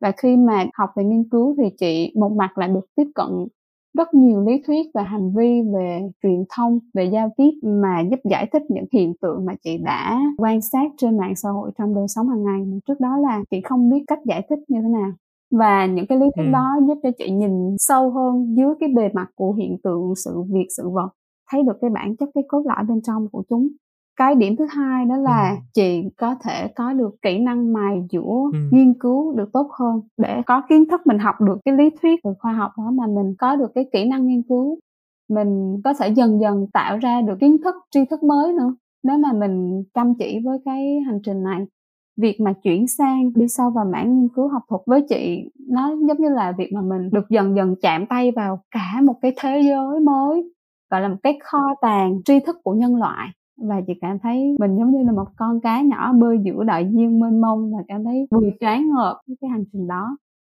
Và nó giúp bổ sung cho cái quá trình viết lách của chị. Không chỉ là 5 năm, 10 năm mà 20 năm, 30 năm sau này chặng đường rất là dài em hỏi là chị có phải là hết hứng thú với con chữ rồi không câu trả lời là chắc chắn là không không hết hứng thú với con chữ ừ. nó chỉ là việc mình hứng thú với con chữ theo một cách khác mình học viết theo một cách khác một cách khoa học hơn có hệ thống hơn bài bản hơn khó hơn ý nghĩa ừ. hơn có vai trò riêng của nó và cái kiến thức những cái kỹ năng mà chị học được lại bổ sung giúp cho chị có thể đưa ra những tác phẩm phổ thông phục vụ độc giả bằng một cách sâu sắc hơn có thể giúp đưa những cái tri thức từ tháp ngà khoa học hoặc là ốc đảo khoa học đến với độc giả phổ thông được nhiều hơn. Đầu tiên là chị ra trường thì chị làm về xuất nhập khẩu, xong sau đó thì chuyển qua làm tác giả sách, tiếp theo là làm các hoạt động sáng tạo và bây giờ là làm về mảng nghiên cứu, truyền thông. Trên hành trình đó chị có cột mốc hay là kỷ niệm nào đó nhớ không? Có thể nó là một cú sốc khiến chị thay đổi nhận thức hoặc là một sự kiện đại nhảy vọt giúp chị tiến xa hơn trên hành trình sự nghiệp của bản thân ạ? Cột mốc hay là kỷ niệm đáng nhớ thì cho chị thời gian suy nghĩ nha. Em chắc là nhiều quá rất đúng không là nhiều không biết chọn cái nào. rất là nhiều uh... cú sốc thì chắc là ít hơn nhỉ chị nhỉ? Ừ. hay là chị cũng có nhiều cú uh, sốc? một trong những cú sốc khi mà chị trong quá trình mà chuyển sang làm tác giả sách và làm hoạt động sáng tạo đó là có một lần một bài viết của chị trên mạng xã hội nó được viral.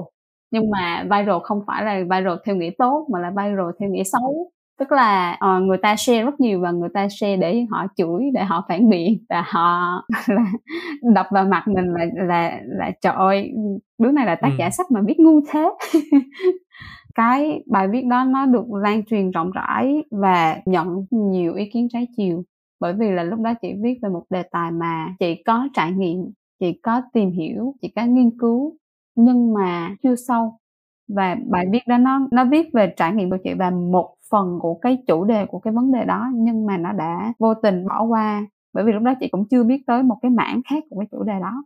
Chị bị những người mà có chuyên môn hơn hoặc là có trải nghiệm khác so với chị đọc lại. Và cái cộng đồng mà chị vô tình đụng tới khi mà viết cái chủ đề đó thì họ cũng khá là cực đoan. Có những người ừ. họ khá là cực đoan cho nên cái sự phản ứng nó rất là mạnh mẽ. Sau đó thì có những lúc chị bị kiểu ném đá trên mạng hay là bị gọi là cyberbullying kiểu người ta nhắn tin vào người ta chửi bới mình xong rồi ừ. bảo là chết đi uh, mày bây giờ nên viết nữa. Đó thì nó là một cái cú sốc khá là lớn trong cái hành trình sáng tạo của chị. Nhưng mà cú sốc đó nó cũng góp phần đánh thức bên trong chị là uh, mình làm sáng tạo và mình mặc dù đã có kỹ năng tốt trong cái hành trình này nhưng mà nó là một cái hành trình mà mình luôn cần phải cảnh giác. Mình không được chủ quan mình không được dễ dãi với những gì mà mình biết mà mình phải luôn liên tục trau dồi kỹ năng và kinh nghiệm kiến thức của mình để mình từ từ mở rộng hiểu biết của mình và mình nhận ra những cái điểm ừ. mù trong cái tư duy của mình mà trước đây mình chưa biết ừ. thức tỉnh cảnh giác với chính mình xem là mình có những cái định kiến những cái quan điểm nào mà nó hơi thiên lệch hay không và càng ngày càng cố gắng để mở rộng cái hiểu biết của mình để mình không có vô tình viết ra những bài viết mà nó thiếu chiều sâu hoặc là nó chưa ừ. có đầy đủ toàn diện đa diện hay là nó thậm chí là tệ hơn mà chị chưa bị là tệ hơn là ví dụ như vô tình đánh lừa misleading độc giả xuyên tạc nội dung làm cho độc giả hiểu nhầm về một cái vấn đề gì đó cái cú sốc đó nó cũng là một trong những động lực khiến chị quyết tâm đi vào con đường nghiên cứu để mình đào sâu vào tìm hiểu cái lý thuyết những cái gọi là sâu sắc hơn nằm bên dưới bề mặt của sự vật hiện tượng đúng là khi mà một người mà đã có nhiều đối tượng biết đến nhiều người biết đến thì cái áp lực lớn nhất đấy là việc mình viết ra những cái gì để công chúng người ta cảm thấy mình học hỏi được ấy và đón nhận nó một cách tích cực như cuốn sách của chị thì nó cũng là một cái kỷ niệm rất là đáng nhớ Ừ, nó là một bài học rất là đắt giá với chị. Nó cho thấy rằng là mình còn phải luôn trau dồi mình, không nên ngủ quên trên chiến thắng. và bài học khác mà chị nhận ra trong quá trình mình viết đó là mình phải thực tập cái sự khiêm cung thể hiện sự khiêm cung trong cách viết cách sống Đúng của rồi. mình bởi vì là mình mình viết để chia sẻ suy nghĩ yes. cảm xúc quan điểm của bản thân nhưng mà mình cũng cần phải tự nhắc mình rằng là có rất nhiều người cái trải nghiệm của họ rất Đúng là rồi. phong phú rất là khác mình ví dụ mình nghĩ là mình viết cho độc giả trẻ hay là nói cho khán giả trẻ nghe nhưng biết đâu là những người mà đọc mình thì có các bậc cha chú đi trước thì mình phải luôn nhận thức được rằng là mình cần phải có sự khiêm tốn. Nếu như mà mình viết cái gì sai hoặc là có nhận định chưa đúng mà người khác chỉnh hay sửa cho mình thì mình cần phải cố gắng để học hỏi nhiều hơn. Chị cảm thấy rằng là việc thực tập cái giá trị khiêm cung trong hành trình viết lách nó cũng sẽ giúp cho mình, để mình có thể nhẹ nhàng vượt qua những cái vấp váp, vấp ngã trong cái quá trình đó, tiếp tục học hỏi để phát triển mình sau tất cả cái timeline trên là do chị tự hoạch định ra từ trước hay là chúng diễn ra ngẫu nhiên? Và giả sử nếu như mà chị có cơ hội được thay đổi cái trình tự các công việc và dòng thời gian thì chị sẽ lựa chọn sắp xếp chúng như thế nào? Theo một cái cách nào? Ừ, dĩ nhiên là chị không thể hoạch định tất cả mọi thứ được. Khi mà chị mới ra trường vào những năm 20 thì chị cũng cực kỳ hoang mang lạc lối, cảm thấy rất là lost. Ừ, chưa biết là mình chưa hề biết là mình giỏi cái gì, mình thích cái gì con đường của mình như thế nào. Trong mỗi thời điểm nhất định, chỉ có thể là có những cái mục tiêu nhất định cho cuộc sống, nhưng mà, gọi là, mọi thứ được diễn ra hoạch định từ trước thì là không. Những cái mà chị có ngày hôm nay thì chị nghĩ là một phần rất là lớn của sự ngẫu nhiên, của sự may mắn. Nhưng mà đúng như em nói là sự may mắn nó đến từ cái quá trình chuẩn bị của mình. Khi mà mình chuẩn bị tốt, gọi là, thiên thời, địa lợi, nhân hòa thì nó sẽ ra như vậy nhưng mà nếu mà nhân không hòa, nhân không chuẩn bị thì thiên thời, có địa lợi thì nó cũng sẽ không có diễn ra. Đó, rồi với câu hỏi thứ hai là nếu chị có cơ hội được thay đổi trình tự công việc và dòng thời gian thì sắp xếp như thế nào thì thực sự là chị không biết. Ừ nếu mà em tìm hiểu về việc thay đổi lịch sử hay là về cổ máy thời gian vân vân đó thì nếu như mà một người quay lại thay đổi quá khứ của mình, đúng không? Thì nó sẽ làm cản trở, nó nó disrupt, nó làm thay đổi rất là nhiều yếu tố khác tình cờ ngẫu nhiên xảy ra nữa. Và chưa chắc những cái thay đổi như vậy nó là tốt. Chị hài lòng với cuộc sống hiện tại của mình. Chị đang ở đúng cái vị trí mà chị mong muốn nguyện trước và chị mãn nguyện với những điều mà mình đã đạt được trong cái quá trình đó cũng như là con người mà chị đã từng muốn trở thành. Thì dĩ nhiên là trong cuộc sống mình chị sẽ muốn có nhiều điều khác nhưng mà hiện tại là chị uh, hài lòng với chính mình thoải mái với công việc của mình và cũng đang nỗ lực để đạt được thêm những cái mục tiêu khác. Chị thấy là mình quá may mắn. Nói theo uh, người chơi hệ tâm linh là được tổ nghiệp phù hộ. Cuộc sống là chuỗi những sự lựa chọn đúng không ạ? Và chúng ta không hối hận với những sự lựa chọn của mình. Sau tất cả của chuyển mình với các công việc đó thì thứ giá trị lớn nhất mà chị nhận lại được là gì? Và với các bạn trẻ hiện nay thì chị có lời nào mà muốn nhắn nhủ với họ riêng trong phần này không? Trước khi mà chúng ta chuyển sang phần 2 của tập podcast. Chị cảm thấy là trong suốt cái quá trình này thì cái từ khóa đối với chị nó vẫn là sự tự học, nỗ lực để cố gắng. Với chị, tự học là một cái hành trình, lần nữa là một hành trình cả đời chị hay tự nhận mình là một người gọi là lifelong learner người tự học. Chị cũng hy vọng rằng là những chia sẻ vừa rồi của chị có thể đem đến cái sự đồng cảm cái sự cổ vũ cho những bạn mà quan tâm tới việc tự học và tự phát triển bản thân. Em thì rất là đồng cảm luôn. Đồng cảm từ cái lúc mà em đọc sách của chị rồi. Và em không ngờ là đến ngày hôm nay thì mình lại được nói chuyện với chị. Hồi xưa thì chỉ biết đọc thôi. Không nghĩ đến việc là gặp tác giả đấy để mình làm một cái việc gì đó với họ vâng ạ và trong thời đại ngày nay thì con người ưa chuộng cái sự xê dịch đặc biệt là thế hệ Gen Z và sau này là Gen Alpha họ sẽ không chịu ngồi yên một chỗ. Sau đại dịch ấy, thì thế giới dần quen hơn với khái niệm là work from home. Rồi thì bây giờ trong thế hệ Gen Z lại nảy sinh thêm ừ. thuật ngữ mới đó là workation là từ ghép của work và vacation. Vậy thì ở đây em muốn hỏi chị một câu mà bản thân em cũng đã chăn trở rất là nhiều tháng trở lại đây đó là cái sự khác biệt giữa sự nghiệp và công việc là gì ạ? Chị thấy câu trả lời nó quá rõ ràng luôn ấy. Về cái sự nghiệp ấy và công việc thì cái nào nó là bất biến và cái nào nó là ổn định? Chị không phải là chuyên gia về tư vấn hướng nghiệp nha. Mặc dù là chị đã từng tư vấn hướng nghiệp cho các bạn sinh viên mới ra trường. Nên là cái phát biểu quan điểm của chị về sự khác biệt giữa công việc và sự nghiệp nó có thể hơi khác so với những chuyên gia về lĩnh vực này theo chị hiểu thì sự nghiệp nó khác, công việc ở chỗ là sự nghiệp nó có thể được xem giống như là một cái hành trình dài. Còn công việc thì ngắn hạn hơn, nó linh hoạt, nó thay đổi, nó dựa trên giai đoạn khác nhau của cuộc đời mình. Có thể là cũng khá là linh hoạt. Nói về công việc và sự nghiệp, chị nghĩ là sự nghiệp có thể coi như một cái sợi dây xuyên suốt. Ví dụ như có những người mà họ có một cái sự nghiệp khá là ổn định chỉ làm cái mảng đó thôi nhưng mà công việc thì vẫn có thể là chuyển đổi. Ví dụ như là ngày xưa chị làm về mảng supply chain management thì supply chain management trong đó có rất là nhiều loại công việc khác nhau.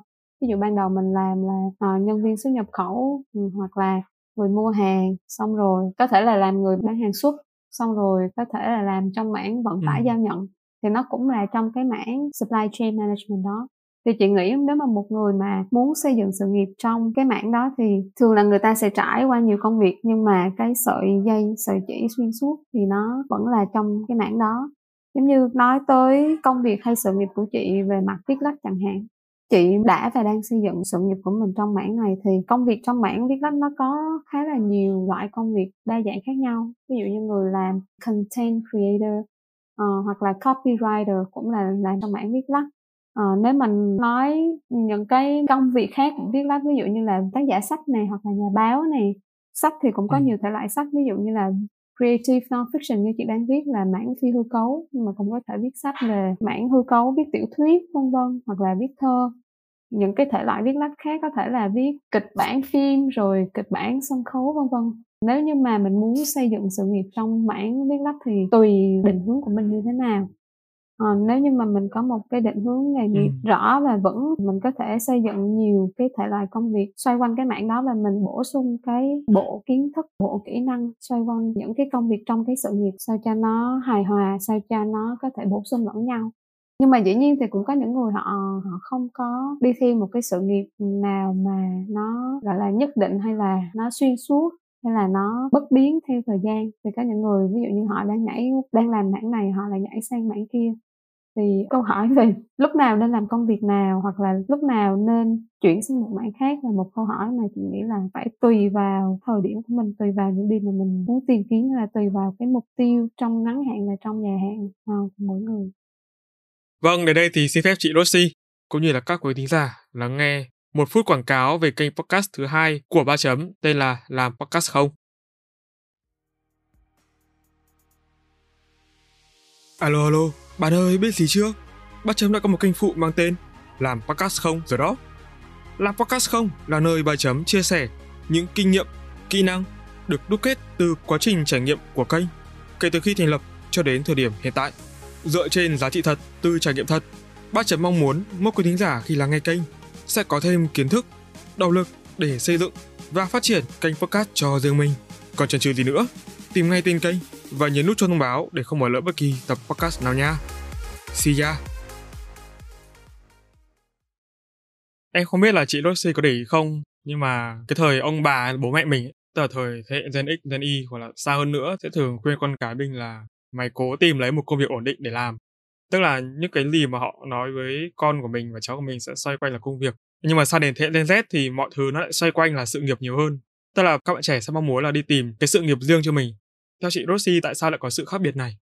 Chị nghĩ là một sự khác biệt nó đến từ cái sự thay đổi trong đời sống hay là thay đổi trong xã hội. Ví dụ ngày xưa cuộc sống nó cũng không có quá nhiều biến đổi.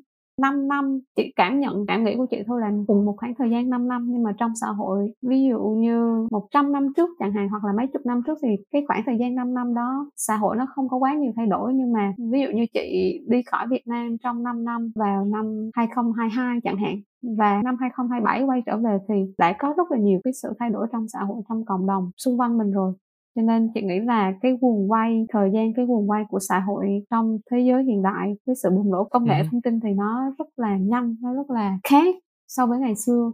Thế cho nên là nếu mà nói là như ông bà ta là tìm một cái công việc gì đó ổn định để làm cả đời làm 10 năm 15 năm 20 năm thì nó không phải là một cái điều mà quá phổ biến như như xưa nữa nó trong thời buổi hiện tại thì chị không nghĩ là có quá nhiều người mà họ sẵn sàng hoặc họ có khả năng hoặc là họ mong muốn gắn bó với một công việc cả đời.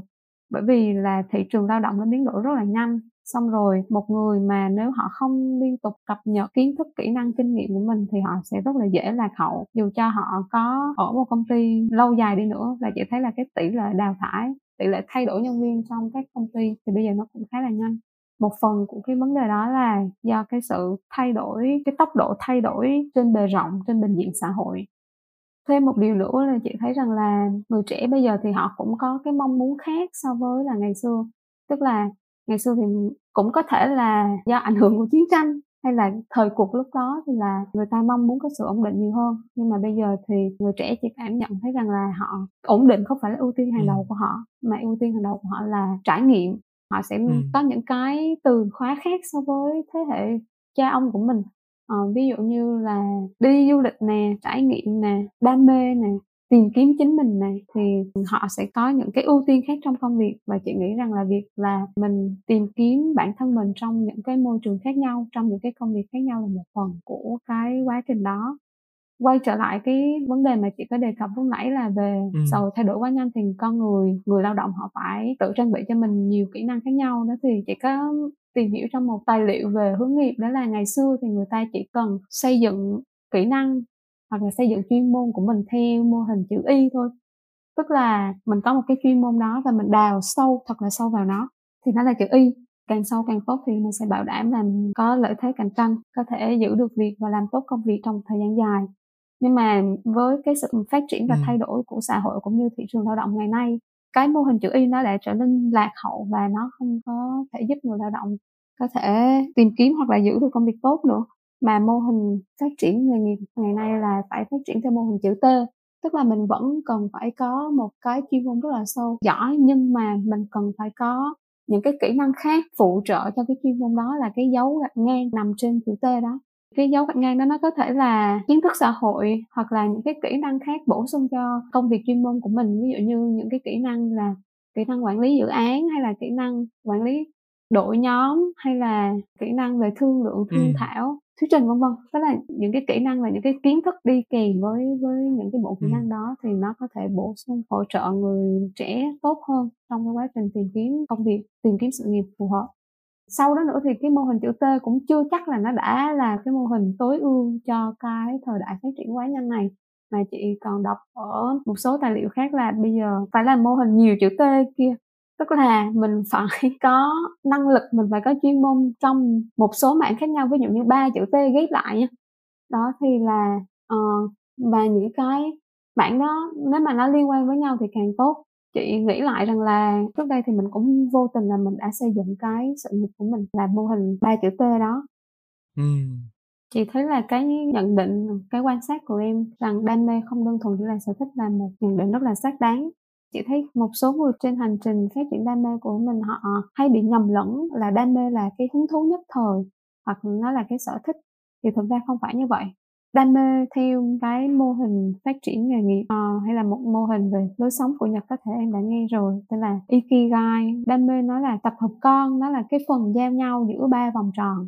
Cái vòng tròn thứ nhất là vì mình thích làm thứ hai đó là cái vòng tròn về điều mình làm giỏi mình làm tốt và thứ ba là vòng tròn về cái điều mình nên làm thì cái điểm giao nhau đó cái tập hợp cái phần nhỏ mà giao nhau giữa cái ba vòng tròn giữa điều thích làm giỏi làm và nên làm đó thì nó mới là đam mê. Cái gọi là hứng thú nhất thời hay là cái sở thích đó, theo chị hiểu thì nó nằm nhiều hơn trong cái vòng tròn là thích làm nhưng mà nhiều khi mình lại quên mất rằng là nó cần phải có sự kết hợp giữa các yếu tố là điều mình giỏi làm và điều mình nên làm nữa. Cho nên có những bạn trẻ nhắn cho chị nói rằng là chị ơi em rất là đam mê làm ca sĩ và bây giờ em muốn theo đuổi đam mê của mình. Thì uh, em có nên làm như vậy không? Thì chị nghĩ là bởi vì là mình đôi khi mình chưa có cái nhìn nó thật sự triệt để về đam mê cho nên đôi khi mình cứ nghĩ rằng là cứ đi theo cứ hết mình với cái thứ mình thích thì mình sẽ đến thành công. Nhưng mà không hẳn là vậy cuộc sống nó không có quá dễ dàng như vậy. Hay quá chị ạ. Nhân nói về cái đam mê ấy, thì em tin chắc rằng đây không chỉ là nỗi niềm băn khoăn của chị khi còn trẻ hay là của em mà nó còn là chăn trở của cả những thính giả nữa ngày xưa thì em đã học được bài học lớn về sở thích và đam mê thế nhưng rồi bụp, em bị kéo xuống bởi chính cái thất bại của bản thân mình và em nhận ra là đam mê không đơn thuần chỉ là sở thích. Theo chị thì đam mê có phải là thứ tìm thấy được hay không? Và đam mê được hình thành từ những yếu tố nào? Yếu tố kinh tế thì một phần nó thuộc về cái điều mình nên làm ấy. Nói thêm một chút về đam mê thì đây là một đề tài mà chị rất là đam mê. nói được là một đề tài chị rất tâm huyết cho nên là chị đã tìm hiểu về đề tài này khá là nhiều trong những sách viết về đam mê mà chị đã tìm đọc thì một cái quyển mà chị rất là ấn tượng và chị thấy nó tiếp cận đề tài này một cách khoa học bài bản và có lớp lan đưa ra rất là nhiều khía cạnh mới khiến cho mình có thể vỡ vạc được và để hỗ trợ trên cái hành trình phát triển đam mê của mình thì cái quyển sách này tên là Grit của nhà tâm lý học Angela Duckworth. Ừ. Cái quyển này dịch ra tiếng Việt uh, hình như là tâm lý học thành công, uh, nhớ là vậy. À vững tâm bền chí ắt thành công. Ừ, ừ, ừ. đó thì nghe tên nó hơi bao to bú lớn. Ừ nhưng mà nhưng mà nó rất là hay. Thì cô Angela Duckworth này là một nhà khoa học và nghiên cứu rất là nhiều mẫu hình thành công của những con người xuất sắc. Cô đưa ra cái định nghĩa về thành công đó là đam mê nó không phải là một cái mối quan tâm hay là một cái hứng thú tạm thời mà mình hãy hiểu đam mê nó là một cái mục đích tối thượng mà mình hướng về một cách bền bỉ một cách chăm chỉ mỗi ngày. Cái mà mình thức dậy thì mình nghĩ về nó và trước khi đi ngủ mình nghĩ về nó. Đôi khi nó có thể hơi hơi ám ảnh một chút mà ám ảnh theo nghĩa tốt chứ không phải là ám ảnh theo nghĩa xấu. Thì cô này có nói rằng là đam mê nó là ừ. cái kim chỉ đường nó giúp mình đi về cái hướng mình mình muốn đến giúp mình giữ được cái động lực mỗi ngày làm một chút để đạt được thành tựu đạt được kỳ tích trong cuộc đời của mình cái đam mê nó không phải là cái mà mình có thể xây dựng ngay qua một đêm mà nó tốn thời gian mà nó cũng sẽ không phải là luôn luôn giữ nguyên không đổi. Thì cái hành trình xây dựng đam mê phát triển đam mê này cô này nói là nó là một cái hành trình cô đơn gian nan và giá lạnh. Ừ. nhưng mà nếu mà mình chịu đi hết con đường đó thì là mình sẽ đến được gần hơn với con người mình muốn trở thành đến gần hơn với cái tiềm năng của mình và tạo ra được nhiều giá trị hơn. Thì um, cô Angela Duckworth sau quá trình nghiên cứu của mình thì cô rút ra một kết luận là điều mà quyết định được con người có đạt được đỉnh cao ừ. của thành công hay không không phải là tài năng thiên phú hay là sự thông minh bẩm sinh mà chính là cái niềm đam mê và cái sự bền bỉ để đi đến đi được đường dài với cái hành trình của mình lúc nãy em hỏi là đam ừ. mê có phải là thứ tìm thấy được hay không quan điểm của chị là đam mê không phải là thứ để tìm kiếm nó không phải là thứ mà uh, làm cái này một chút rồi làm cái kia một chút xong rồi một ngày nọ mình thức dậy xong thấy uh, có ánh hào quang thượng đế soi rọi và mình kêu là Eureka mình tìm thấy được đam mê của mình rồi. Ít nhất với chị nó không phải là như vậy. Với chị thì đam mê là cái mà mình cần xây dựng và phát triển theo thời gian. Nó có thể phát triển từ sở thích hứng thú nhưng nó không phải là sở thích hứng thú.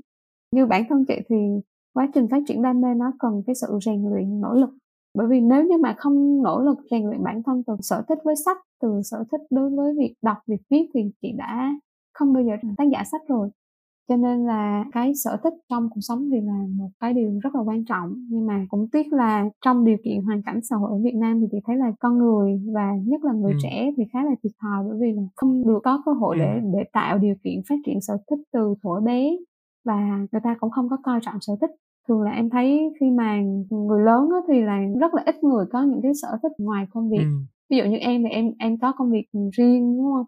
Tối em về em lại làm podcast ừ. rồi em lại làm những cái hoạt động truyền thông khác. Thì là một người có thể gọi là không nằm trong số đông gọi là thiểu số ở Việt Nam. Chị thấy ví dụ như ở Mỹ ít nhất là ở cộng đồng ở thành phố mà chị đã từng sinh sống thì chị thấy là con người ta có rất là nhiều sở thích khác ngoài công việc của mình ví dụ như là thầy giáo giáo sư ở trường của chị thì dĩ nhiên là giáo sư thì là làm công việc nghiên cứu và giảng dạy rồi. Nhưng mà thầy còn có sở thích riêng là thầy rất là thích uh, môn uh, bóng chày. Và thầy luyện tập để trở thành huấn luyện viên bóng chày. Và thầy còn đưa con mình đi các giải bóng chày khác nhau ở các nơi khác nhau nữa.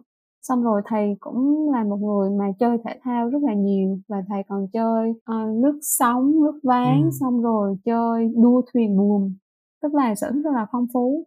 Xã hội bên đó nó tạo điều kiện để con người phát triển và theo đuổi sở thích nhiều hơn. Và cũng có thể là từ những cái sở thích đó người ta có điều kiện để phát triển đam mê của mình tốt hơn. Thì nhắc em mới nhớ đấy. Đấy là em hỏi à, nhiều người hơn tuổi em về cái việc mà ơ thế chị ơi ngoài việc mà chị tham gia ngoài việc mà chị đi làm ra thì chị có cái sở thích nào không? Thì họ đều ngẩn người ra. Một số thì không trả lời được. Một số thì mãi mới nghĩ ra được một hai cái. Quan sát thì đúng là thế thật và cũng nhân trong cái câu chuyện trên thì em muốn chia sẻ đối với em thì đam mê nó là một từ rất là thiêng liêng ấy. có lẽ là do bản thân em là người đã thấm nhuần những cái nỗi đau những cái sự bất lực trước khi mà đến được với đam mê thực sự. Đó là cả một quá trình dài đối với cái sự kiện thăng trầm khác nhau. Và em hiểu để vượt qua tất cả cái chướng ngại đó thì không phải là câu chuyện chỉ dựa trên sở thích nhiệt huyết động lực hay bất kỳ một cái mỹ từ nào khác mà ngày nay người đời vẫn thường nói đến. Thế nên là đối với podcast thì nhiều người nhìn vào cứ bảo em đam mê về nó mà em nghe chị trả lời vừa xong thế cũng thấy là sao nó đúng ấy nhỉ? Nhưng mà quả thật là ngay đến bây giờ thì em vẫn chưa dám nhận mình là có đam mê với nó thật hay không. Ừ. em có tâm huyết sự nhiệt thành sở thích chia sẻ ham muốn được dùng cái lời nói của mình để truyền tải ý nghĩa của những cái kiến thức trải nghiệm tới mọi người. Nó đúng. Nhưng mà như vừa sau em có hỏi chị đấy đấy là trong cái vòng tròn ikigai hoặc là trong những cái câu trả lời mà chị nhắc đến về đam mê nó có sự tác động của yếu tố kinh tế không vì thứ nhất đó là thu nhập từ cái công việc podcast này nó chưa thực sự ổn định đối với em. Tại vì em nghĩ là khi mà mình đã thực sự mình thích mình vượt qua sở thích, mình đến được cái đam mê rồi thì mình phải biến cái đam mê đó thành cái mà giúp được cho bản thân mình. Có thể nó nằm ở trong cái mà chị nói là nên làm đấy. Và cái thứ hai là vì em là một mình, cho nên là mọi thứ nó có thể sụp đổ bất kỳ lúc nào nếu như mà em không có một cái tinh thần đủ vững vàng. Và giả sử có từ hai người trở lên thì sự chia sẻ động lực nó có thể được lan truyền cho nhau và mọi thứ có thể sẽ khá hơn, dễ hơn ít nhất là khá hơn khi mà em cảm thấy là mình không còn đơn độc nữa. Mình làm một công việc mình duy trì nó mình sống cùng nó với tất cả những cái lo toan và bộn bề khác. Em làm podcast ba chấm là được bao lâu rồi? Em làm đến nay là được hơn một năm. Và trong suốt một năm đấy thì em vẫn duy trì hàng, hàng tuần ra một số thậm chí là ra nhiều số trong một tuần. Đấy vì em bảo câu nói của chị đúng? Đấy là em tự nhận thấy mình có sự bền bỉ chị chia sẻ và đồng cảm với những ờ, cảm xúc của em trên hành trình mà mình phát triển đam mê là tìm kiếm con đường của mình. Quay trở lại là hành trình mà đi đi với đam mê của mình nó là một cái hành trình đầy vật vả nhiều khi là nói không ngoa là có thể gọi là có cả máu và nước mắt. Nên là nên là nó không dễ dàng. Quan điểm của chị về đam mê nó cũng khác so với ngày xưa. Ví dụ như ngày xưa khi mà chị viết ờ, uh, tuổi trẻ đáng giá bao nhiêu đó, thì là bởi vì lúc đó là cái tâm thế của một con người tìm thấy, phát triển được đam mê của mình rồi và cảm thấy là mình sống quá là thăng hoa, quá là vui, quá là hạnh phúc với cái hành trình đó. Chị cảm thấy là những ngày, mỗi ngày mà mình được hết mình với với cái công việc mà mình yêu thích đó thì nó cảm giác như là không có gì phải nuối tiếc. Dù mình có vấp ngã thì mình cũng dễ dàng để mình đứng lên hơn bởi vì cái nhiệt huyết của mình với công việc này nó quá lớn chị viết tuổi trẻ đánh giá bao nhiêu với cái tâm niệm là mỗi người nên tìm kiếm, phát triển đam mê từ sở thích của mình, từ hứng thú của mình. Bởi vì cuộc sống mà có đam mê nó sẽ rất là khác. Ví dụ như nếu mà biến đam mê thành sự nghiệp thì 8 tiếng một ngày của mình thì mình sẽ làm việc một cách băng băng, có thể là mệt mỏi, có thể là có những cái thử thách, áp lực riêng, nhưng mà nó sẽ hoàn toàn khác, cái năng lượng nó hoàn toàn khác so với việc mà mình làm một công việc chỉ qua ngày không phù hợp với đam mê với với cái điều mà mình thích làm và mình giỏi làm. Thì quan điểm ngày xưa của chị là vậy. Nhưng mà bây giờ thì chị cảm thấy khác rồi. Chị thì là một người rất là nhiệt huyết và chị hết lòng với công việc với đam mê của mình. À, và chị cũng khuyến khích như em út trong gia đình là như vậy. Nhưng mà có một lần đứa em của chị nó nói rằng là à, chị hai à không phải là bất kỳ ai cũng cần phải biến đam mê thành nghề nghiệp. Yes. có những người họ sống họ không cần phải là biến cái điều họ yêu thích làm thành cái công việc của mình thì chuyện đó bình thường thôi. Tức là có những cái mình mình thích nhưng mình cũng không cần phải biến nó thành đam mê. Khi mà người em của chị nói như vậy thì chị thấy là ừ, hiểu. Bởi vì là câu chuyện mà sống được với đam mê là một câu chuyện ừ. không hề dễ dàng. Có những người họ lựa chọn khác họ lựa chọn là họ đi làm để họ kiếm tiền, để họ có một cái thu nhập ổn định, lo lắng cho bản thân và gia đình. Và ngoài giờ làm việc, họ dành thời gian cho cái sở thích hay cho cái đam mê của mình mà không cần phải vướng bận về chuyện tiền bạc với nó. Họ chỉ làm vì họ thích thôi.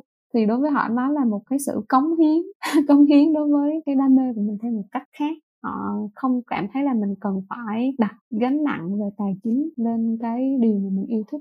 Thì chị thấy đó là một lựa chọn hợp lý mọi người hay có cái câu là làm vì đam mê đó. Tiếng anh thì là labor of love. Ừ đó thì um, thì là mình cứ làm thôi bởi vì nó nó đem đến cho mình niềm vui mà. Chị thấy là đôi khi người ta hay cân đo đong đếm cái việc bằng cái giá trị tài chính. Ví dụ như ông bà cha mẹ khi mà mình làm cái gì đó thì họ hay hỏi là thế làm cái đó có tiền không đấy đấy câu câu này em nghe em cảm thấy nó nó rất là đấy. cứ hỏi soi canh cái việc tiền là em cảm thấy đầu mình mình có thể mình không phải là người thực dụng mình không nghĩ đến mình vẫn phải nghĩ đến ừ, ừ. nhưng nhưng mà nhưng mà chị nghĩ đó là một cách tiếp cận hơi một chiều về những cái điều mà con người ta làm hay là những cái động lực thôi thúc người ta trong cuộc sống ví dụ là chị chị biết là chị rất là nhiều nhiệt huyết với hoạt động phát triển cộng đồng và chị làm chỉ vì chị thích thôi chị chị mở ra các chương trình mở ra các ừ. workshop rồi mở ra các sự kiện vân vân các thứ. Chỉ để làm cái hoạt động về kết nối cộng đồng và kiến tạo tạo ra một cái sân chơi tạo ra một cái không gian cho những người làm sáng tạo. Nhưng mà chị không có kiếm tiền từ những cái việc đó. Nhưng mà tại sao chúng ta cứ hạn chế bản thân mình trong cái giá trị về tài chính trong cái lợi ích về tài chính nhỉ bản thân chị là khi mà chị làm những cái công việc chị nghĩ rằng là chị nghĩ như vậy thì nó thực ra là nó cũng đem lại cho chị rất là nhiều đem lại cho mình niềm vui đem lại cho mình cái ừ. cảm giác kết nối với người khác kết nối với cộng đồng của mình kết nối với chính bản thân mình nó đem lại cho mình cảm giác thăng hoa cảm giác mà mình thuộc về một cái gì đó lớn hơn bản thân mình những niềm vui những cái sự kết nối những câu chuyện xúc động hay khoảnh khắc xúc động trong cái quá trình làm đó thì nó không thể nào đo đếm được bằng tiền đó ừ. thì chị nghĩ rằng là cái điều gì mà mình thấy là mình thích làm mình có khả năng làm và nó có ích thì mình cứ theo đuổi nó thôi đó thì mình mình không nên là vướng bận quá với việc là à nó phải có tiền và nó phải có tiền đủ để nuôi sống mình thì nó sẽ vô tình đặt khá là nhiều gánh nặng ừ. lên mình và lên lên cái cái đam mê đó Ờ, với lại trải nghiệm từ bản thân chị là thường để mà có thể phát triển một cái sở thích hứng thú lên đến đam mê và đến được cái bước là mình bắt đầu kiếm tiền được với cái đam mê đó thì nó sẽ cần trải qua một cái hành trình khoảng từ 2 đến 3 năm. Bởi vì nó không phải là một quá trình ngắn hạn đó là việc mình phải từ từ trau dồi từng chút một mài dũa cái hòn ngọc mài dũa cái kỹ năng cho mình từ đánh cho cái hòn ngọc đó nó sáng lên. Đến khi nó sáng người ta nhận thấy người ta cảm thấy là quý cái hòn ngọc đó hòn ngọc đó có giá trị thì mình mới bắt đầu có thể bán nó đi được. Đó thì nó là một cái quá trình mài ngọc lâu dài. Nếu mà quay trở lại với cái mô hình ba chữ T như lúc nãy thì em đâu có nhất thiết là phải kiếm được tiền chỉ bằng công việc podcast. Em ừ. có thể làm cái này một chút làm cái kia một chút và xây dựng cho mình nhiều chữ T và từ các hoạt động, ví dụ như từ podcast này, từ việc viết cho các báo hoặc là cho các tạp chí này, hoặc là từ các hoạt động truyền thông khác của em, thì em cứ cùng đắp vào, cùng dồn vào, nhiều chữ T nó sẽ giúp em có được một cái sự nghiệp xoay quanh cái lĩnh vực mà em muốn và nó cũng sẽ giảm bớt áp lực lên cái việc là nhất định phải có đủ tiền để nuôi sống bản thân từ podcast, đúng không? Miễn sao là mình vẫn đang thích những việc mình làm thì mình đâu có nhất thiết là phải gói gọn bó buộc mình trong một cái chuyên ngành trong một cái công việc nhỏ hẹp nào đó. Đấy chia sẻ với ờ, các bạn thính giả đang nghe đấy là cái hôm đầu tiên mà mình talk với chị ờ, Rosie. Chị có bảo là chị rất là ít tham gia những cái podcast kiểu như thế này chắc là kiểu như ba chấm. Tại vì thấy là, là uh, chị cảm thấy là cái việc truyền cảm hứng từ bên ngoài nó khá là vô nghĩa. Thì em có nói luôn với chị là kịch bản này của ừ. em làm nó cũng không hẳn là dựa trên cái việc truyền cảm hứng đâu nhưng mà chính bản thân những những cái gì mà chị vừa chia sẻ vừa rồi em cảm thấy là được đúng là được truyền cảm hứng phần nào. Nhưng mà nó không phải là truyền cảm hứng theo cái kiểu là boost cho cái cảm xúc của mình ấy, mà nó khá là thực tế nghe người ta cảm thấy nó logic. Thì đấy là cái mạnh một cái mà em cảm thấy rất là không phục và rất là ít ai mà làm được cái điều cảm này. em. vâng thì chị có thể xem xét lại về con đó của mình. Vì truyền cảm hứng nó vô nghĩa. Thật ra là không phải ngẫu nhiên mà người ta bảo chị đọc sách của chị Rossi được cảm thấy truyền cảm hứng đâu. Em tin rằng khi mà mọi người nghe thì sẽ thấy cái điều em nói là đôi khi tham gia vào các chương trình mà talk show mà ban tổ chức đặt ra mục tiêu là diễn giả truyền cảm hứng và động lực cho người tham dự là chị cảm thấy oải liền. Vì là đó thì ờ, cái buổi podcast này nó sẽ là một cái định nghĩa thứ hai của chị về cái việc truyền cảm hứng. Nó không chỉ là hô hào. Ừ bởi vì là chị thì chị thì chị cảm thấy là cái việc truyền cảm hứng nó nó nó rất là sáo rỗng chị là một người viết.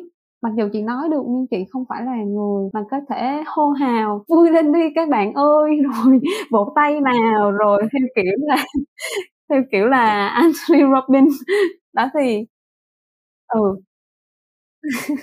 Với lại là cái quan điểm của chị về về động lực và cảm hứng là sao? Là bởi vì chị thấy rằng là trong các chương trình mà gọi là diễn giả truyền cảm hứng như vậy thì thường cái người diễn giả ngay cả khi làm tốt thì họ chỉ giống như là họ họ mồi lên được một cái ngọn lửa họ đốt lên một đốm lửa trong lòng người tham dự thôi và kiểu như nhiệt huyết nó có thể là phừng phừng phừng lúc đó. Nhưng mà sau khi đi ra khỏi cái chương trình cái sự kiện đó rồi về nhà một ngày hai ngày ba ngày cái là nó xẹp lại cho nên đối với chị là động lực để mình phát triển động lực để mình làm cái điều mà có ý nghĩa với mình cái điều mà mình thích điều mình đam mê thì nó phải là cái động lực từ bên trong là cái động lực nội tại của mình. Chị thấy là tại sao mà trong tất cả các tác giả sách self help em không mời mà em lại mời chị chưa? Cho chị phản đối một xíu là chị không viết sách self help nha. À sách creative non fiction ờ, ừ. Đấy, thì tóm tóm lại là trong tất cả các tác giả sách em mời chị là có lý do mục đích. Tại vì em không thể mời bừa được. Cảm ơn em Vâng và giả sử nếu bây giờ mà em hay là các bạn trẻ cũng muốn được như chị được tự do làm việc ở bất kỳ nơi nào mình đặt chân đến mà không bị ừ. bó hẹp trong không gian xung quanh là bốn bức tường xám xịt thì cái bắt đầu từ đâu và thực hiện nó như thế nào ạ? Với những cái người ừ. hoạt động trong ngành sáng tạo hay là nghệ thuật nói chung thì em tin đây sẽ là một phần yếu tố trong cái cuộc ừ. sống lý tưởng của họ. Và gần đây em lại khám phá ra thêm được một cái từ nữa chỉ những cái người mà tức là digital nomad. Gần đây là trong người giới freelancer nó khá phổ biến. Rồi quay trở lại câu hỏi với những người mà không bó hẹp trong không gian xung quanh của mình và muốn được sống tự do làm làm việc ở bất cứ nơi nào mình muốn? Thì uh, chị nghĩ rằng là một trong những điều mà mình có thể làm đó là trải nghiệm. Không biết là em có đọc cái bài bốn giai đoạn của cuộc đời chưa ha? Của tác giả người mỹ tên là Mark Manson thì ông này là tác giả của quyển nghệ thuật của việc đất quan tâm ấy. cái bài viết này của ông ấy chị thấy là khá là xác đáng thì ông này uh, ông chia ra cuộc đời có bốn giai đoạn uh, giai đoạn đầu tiên là giai đoạn uh, bắt trước kiểu là đứa trẻ từ khi sinh ra đến khi ừ. khoảng ừ. thiếu niên đó, thì nó tìm kiếm cái sự công nhận của người khác cố gắng bắt chước người khác để hòa nhập vào xã hội tìm kiếm cái sự chấp nhận công nhận của những người xung quanh của mình ừ. từ gia đình nhà trường vân vân các thứ cái giai đoạn thứ hai là giai đoạn trải nghiệm, thì nó là giai đoạn mà đứa trẻ này lớn lên thành thanh niên trong cái thời khoảng 20 30 của mình, thì bắt đầu là thử nghiệm làm nhiều thứ khác nhau để biết xem là cụ thể là cái điều gì mà mình thích làm, cái điều gì mà mình làm tốt và có những cái điều gì mà mình có thể làm nhưng mà mình không nên làm. Ví dụ như là uống rượu vào lúc sáng sớm, ví dụ vậy. Thì sau cái giai đoạn, thứ hai giai đoạn trải nghiệm tìm hiểu bản thân này thì sẽ đến giai đoạn thứ ba là giai đoạn cam kết. Tức là người ta sẽ phát hiện ra rằng là cuộc sống bây giờ có giới hạn, thời gian có giới hạn. Có những thứ là mình biết là mình có cố gắng đến mấy đi nữa, mình vẫn sẽ không thể nào đạt tới cái trình độ xuất sắc được. Nhưng mà lại có những cái thứ mà mình làm không đến nổi tệ. Tức là trong tất cả những thứ mình đã trải qua, mình đã thử qua đó thì có những thứ là mình làm tốt hơn hẳn, những thứ còn lại tức là mình không so sánh mình với ai khác, nhưng mà mình so sánh với những thứ mà mình đã từng thử ha. Cái giai đoạn thứ ba là giai đoạn mình bắt đầu tập trung hết cái nguồn lực, cái chất xám của mình, cái năng lượng của mình để cam kết, để cống hiến cho có thể gọi là cái đam mê hoặc cái sự nghiệp hoặc cái lĩnh vực đó. Và cái cống hiến thì nó thường là thường cái khoảng đầu 30 đến 40 50 thì nó là cái giai đoạn mà cố gắng cống hiến để tạo ra cái cái di sản tạo ra cái điều mà mình tự hào. Và cái giai đoạn thứ tư trong cuộc đời là cái giai đoạn mà mình cảm thấy là mình làm việc như thế là đủ rồi. Bây giờ mình chỉ muốn là mỗi buổi chiều ngồi uống cốc tai rồi nhìn hoàng hôn trôi thôi. Đó thì nó là cái giai đoạn để lại di sản. Nó là cái giai đoạn mình sẽ tìm kiếm cái người kế thừa của mình, trao lại cho các học trò của mình những cái bài học trong cuộc sống, trao lại cho ừ, họ những cái di sản của mình và hỗ trợ đào tạo bồi đắp, bồi dưỡng những người trẻ tiếp tục đi trên cái hành trình của mình.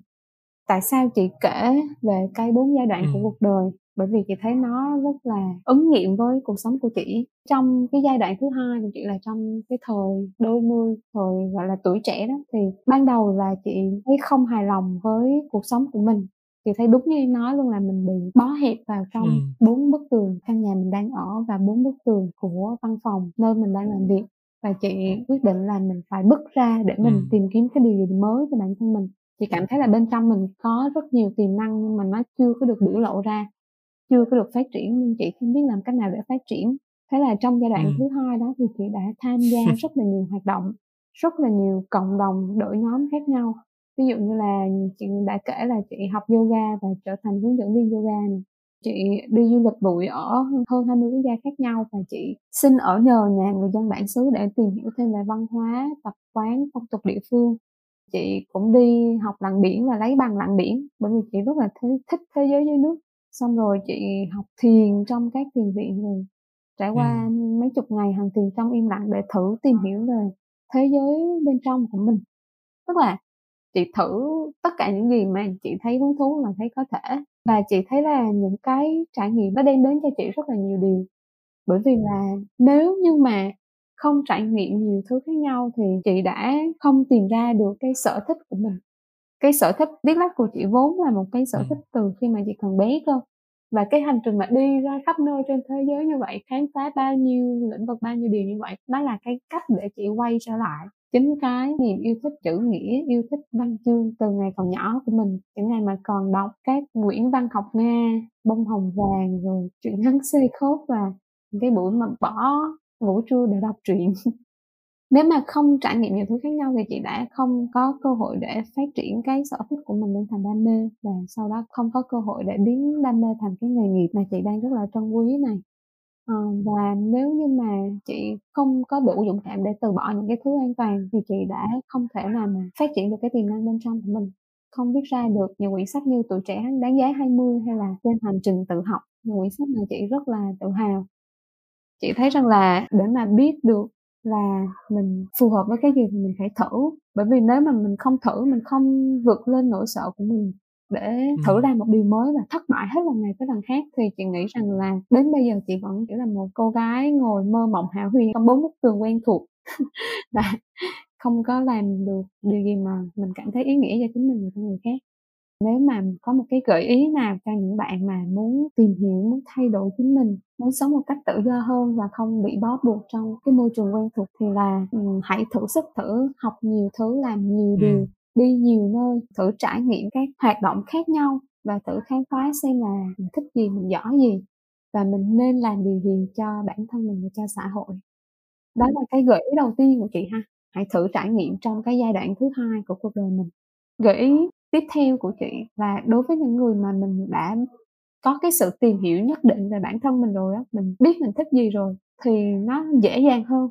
Đó là hãy đi theo những cái sở thích đó đầu tiên là mình có thể chọn những cái việc mà mình cảm thấy là hứng thú này những việc mà mình có thể làm một cách vui vẻ quên thời gian và mình thực sự tận hưởng nó.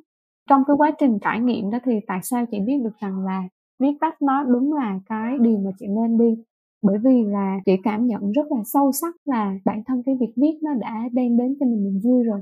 Viết lách nó nó giúp chị diễn tả được um, nhiều điều trong thế giới nội tâm bên trong mình em có biết không? Cái cảm giác mà khi mà mình có thể diễn tả được một cách chính xác nhất những cái cảm xúc cái suy nghĩ những cái suy tư của mình bằng ngôn từ phù hợp thì nó đem lại cho chị rất là nhiều niềm vui kiểu như cảm giác vui sướng mãn nguyện. Ừ. mà mà rất là hân hoan sảng khoái luôn. Đúng là một cái trạng thái rất là thăng hoa luôn á. Điều mà chị cảm thấy mãn nguyện nhất sau một ngày làm việc đó là khi mà mình có một khoảng thời gian thực sự tập trung ở trong trạng thái flow để mình viết lách và mình trút được hết những gì mình nghĩ xuống trang giấy xong rồi mình rời khỏi bàn viết, mình đi làm chuyện khác và trong đầu của mình cảm thấy rất là sảng khoái. Vừa có một chút mệt mỏi rã rời nhưng mà vừa hân hoan, vừa thoải mái. Chốt một chút với cái câu hỏi của em về hành trình sự nghiệp của con người thì chị à, rất là thích một câu của tác giả mà chị khá là ngưỡng mộ là Elizabeth Gilbert, tác giả của ăn cầu nguyện yêu cái quyển này thì không hẳn là một cái quyển xuất sắc theo quan điểm của chị, nhưng mà bà có khá là nhiều quyển sách khác nhất là cái quyển mà về đề tài chủ đề sáng tạo giống như là quyển uh, Big Magic. Um, tên tiếng Việt nó là điều kỳ diệu lớn. Trong cái quyển này bà này có đưa ra gợi ý cho những người mà thích làm sáng tạo phát triển lên trong cái hành trình của mình. Bà nói là hãy cứ đi theo những thứ mà khiến bạn cảm thấy tò mò thích thú. Ừ. cái sở thích của bạn nó có thể là sẽ không đưa bạn đi đến đâu cả. Có thể là bạn đi theo nó xong rồi nó sẽ đưa bạn đến một nơi đồng không mong vặn không có gì hết. Nhưng mà sở thích nó cũng có thể là nó sẽ đưa bạn đi qua những nơi tuyệt vời ờ, những dòng sông tuyệt đẹp, những đồng lúa, những cánh rừng, những ngọn núi. Và khi mà bạn cứ đi theo như vậy thì làm sao mình biết là mình sẽ đến đâu?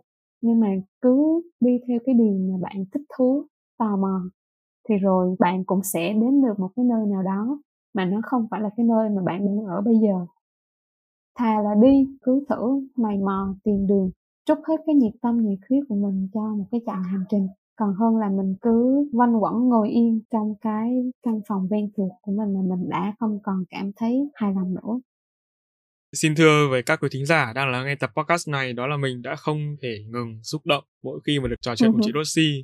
Ngay cả thời điểm mình làm kịch bản cũng vậy. Đây là kịch bản cho chị kéo dài trong vòng rất là nhiều ngày. Và chị Rosie ạ, cách đây 2 năm thì em đã từng mời chị tham gia talk show của The Sách Love Book Love Life với tư cách là diễn giả. Thời điểm đó thì sau rất nhiều lần trì hoãn vì nhiều tố thì em và chị vẫn chưa thể có cơ hội được đồng hành làm việc cùng nhau. Chờ đợi là hạnh phúc, giờ thì em đã tin vào cái câu này đó và em cũng tin là về cái gọi là khi mà đủ duyên lành ấy, thì mọi sự sẽ tự khắc xảy đến như cái cách mà vũ trụ này nó vận hành bởi thời điểm cái đây hai năm thì em chưa bao giờ em nghĩ đến một ngày nào đó em có cơ hội được làm việc lại với chị tại vì là em thấy là cái đợt đó là mình bị trì hoãn quá nhiều. Cảm thấy là hơi bị mất niềm tin một chút.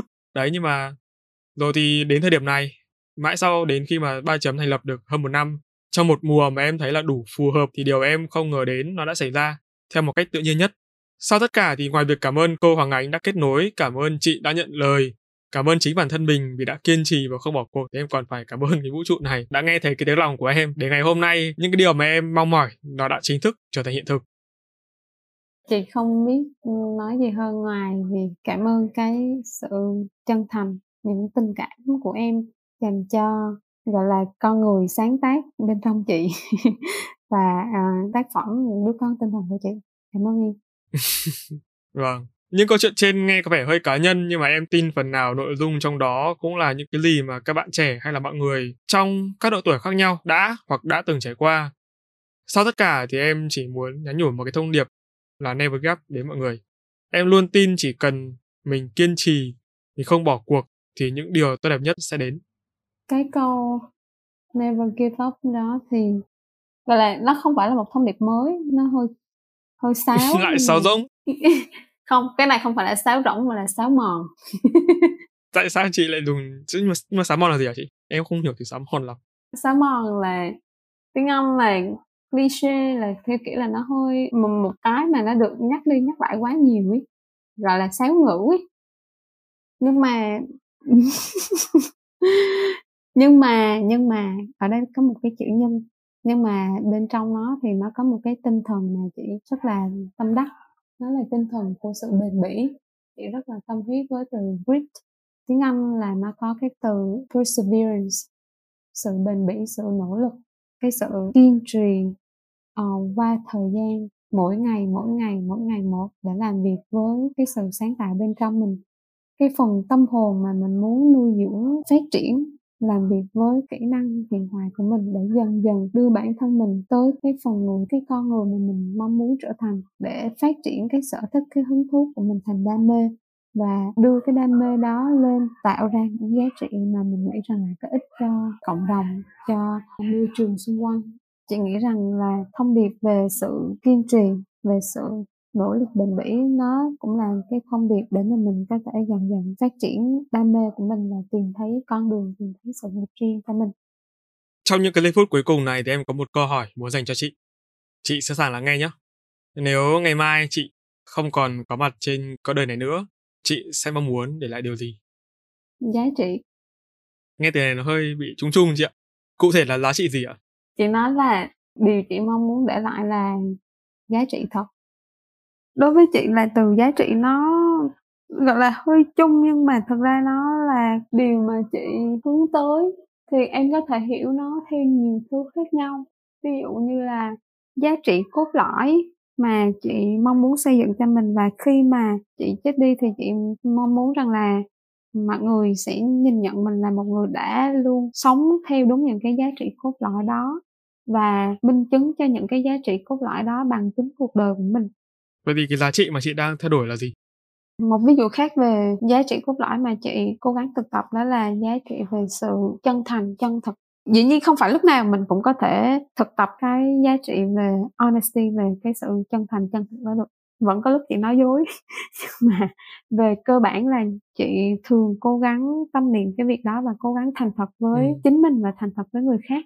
Và cái sự thành thật đó nó thể hiện qua những trang viết của chị qua cách mà chị giao tiếp truyền thông với những người bên cạnh mình. Ví dụ như chị không ngại nói những cái điều mà mà chị nghĩ nếu mà chị cho rằng nó là đúng sự thật biển sao là cái câu nói của mình nó không làm tổn thương người khác nhưng mà nó nói lên cái điều mà mình đang quan sát thấy trong hiện thực cuộc sống. Em hơi bị tổn thương rồi đấy. Em hơi bị tổn thương. Sốc không, không tổn thương chị ạ không sốc. Em đúng đúng cái từ của chị. Em tổn thương vì em mong manh yếu đuối thôi. Vâng cứ cho là thế ạ. Không chị đùa thôi. Với em thì là uh, bữa giờ nói chuyện thì đúng là chị có nói những câu hơi sốc bởi vì chị muốn em nhìn thấy con người thật của chị. Một lý do không thể thuyết phục hơn. Ừ. Um, đó thì quay trở lại là là câu hỏi của em. Chị nghĩ rằng là chị muốn để lại uh, giá trị. Em vừa học được ở chị một cách gọi là nghệ thuật bán hàng. Muốn biết giá trị là gì thì hãy mua quyển sách trên hành trình tự học để biết trong đấy chị viết những cái gì đúng không? Đây là một cách bán hàng rất hay. Đó gọi là nghệ thuật cài cắm. Nói đùa vậy thôi, nhưng thực sự rõ ràng là cái câu chuyện giá trị nó không phải là một câu chuyện mà mình có thể nói trong năm 10 phút. Và nếu mà chị nói quá ngắn thì là người nghe có thể hiểu nhầm. Cho nên là nhiều khi chị cứ phải refer, cứ phải nói lại về những tác phẩm mà chị đã viết, bởi vì những thứ mà chị tâm huyết chị đã trút vào trong những tác phẩm đó rồi.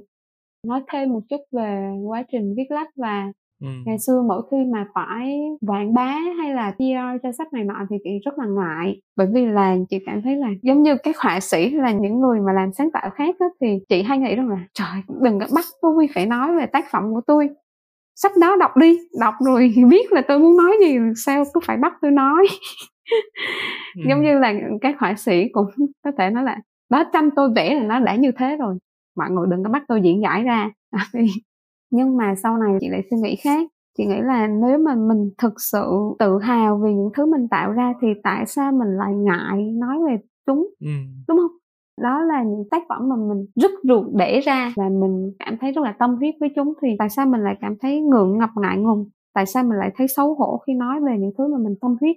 Miễn sao mình không là nói dối nói láo hay nói quá lên thôi nhưng mà mình vẫn cần nói về những tác phẩm của mình để là công chúng biết về chúng biết đâu là những cái điều mà mình nói trong giây phút này có thể gợi lên một số cái hứng thú nào đó trong lòng của những người đang nghe đang tham gia chương trình mà mình tham dự.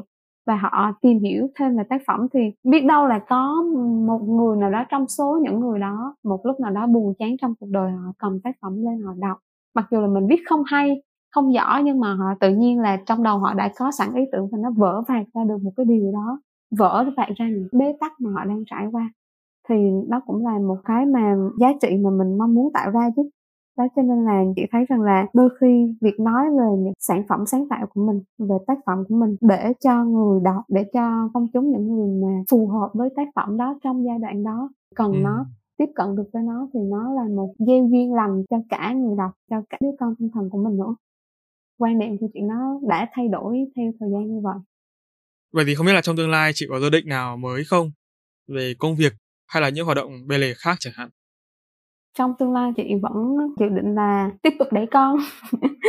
Tiếp tục uh... để con là viết sách à chị? Đúng. À, vâng. Chị hay hay gọi đùa là uh, sách là những đứa con tinh thần của chị chị đang có một số bản thảo gian dở. Chị hy vọng là chị sẽ hoàn thành một tác phẩm khác trong thời gian sắp tới đây. Một tác phẩm về cho năm nay. Không chắc là năm nay hay là năm sau. Nhưng mà nó là một tác phẩm kể về hành trình mà tìm kiếm học bổng đạt được ba học bổng chính phủ và sau đó đã đi học ở Mỹ cả cái quá trình về việc nỗ lực để tìm kiếm học bổng và hành trình đi du học sau đó cũng như những cái trải nghiệm về văn hóa về con người trong cái quá trình đi du học. Đó thì nó không phải là một tác phẩm gọi là chủ đề quá mới mẻ nhưng có thể là một câu chuyện khác một cái sự tri ân của chị đối với những người mà dõi theo hành trình của chị từ lâu nay.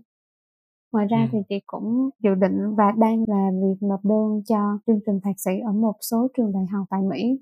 Chị muốn đi theo con đường ờ, học thuật con đường nghiên cứu. Rất là hy vọng là mình sẽ có được một cái vị trí nghiên cứu sinh tiến sĩ.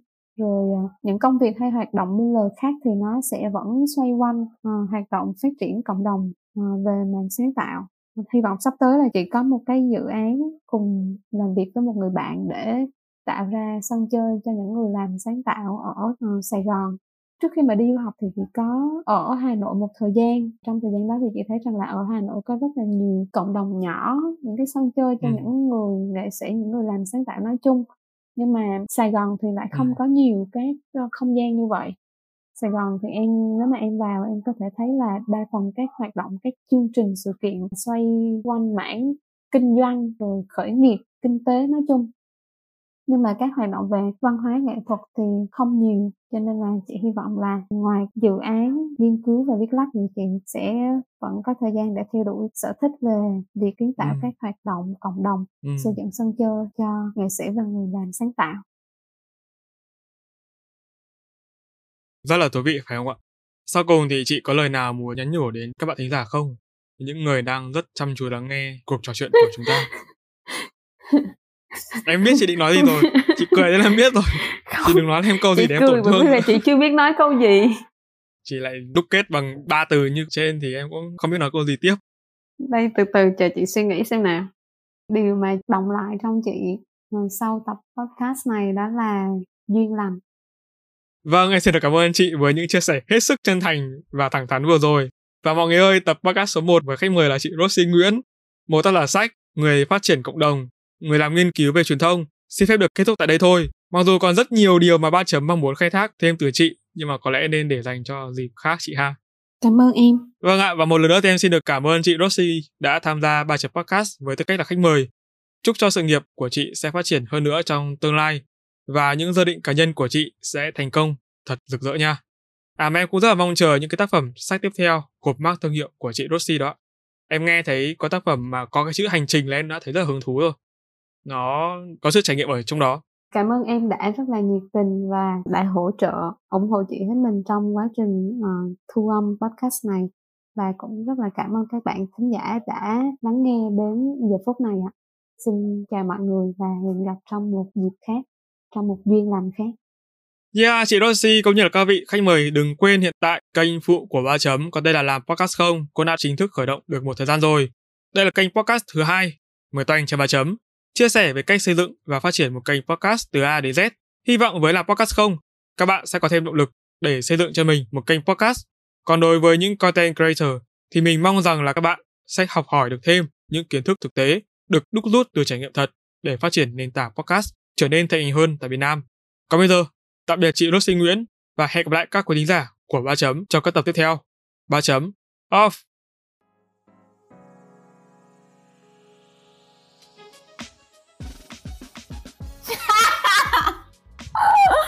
Anh thu lại từ đầu hả? Ok. Ok lại đi. 8 phút thôi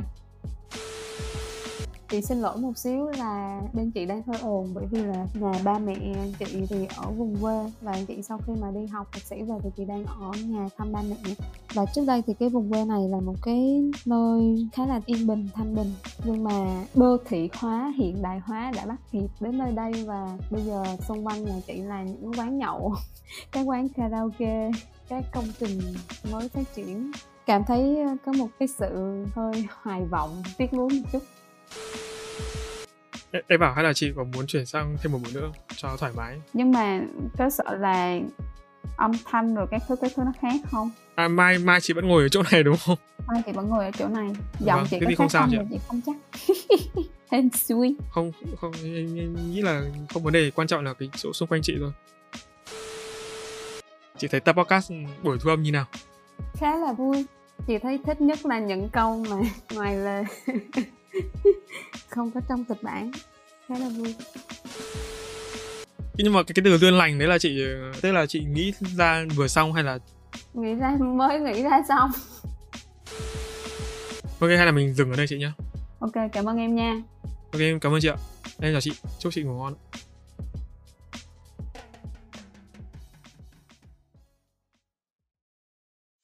trong tập tiếp theo ai sẽ là khách mời được mong chờ nhất đón nghe bài chấm podcast phát hành lúc 21 giờ mỗi tuần thứ bảy hàng tuần trên YouTube, Spotify, Apple, Google Podcast.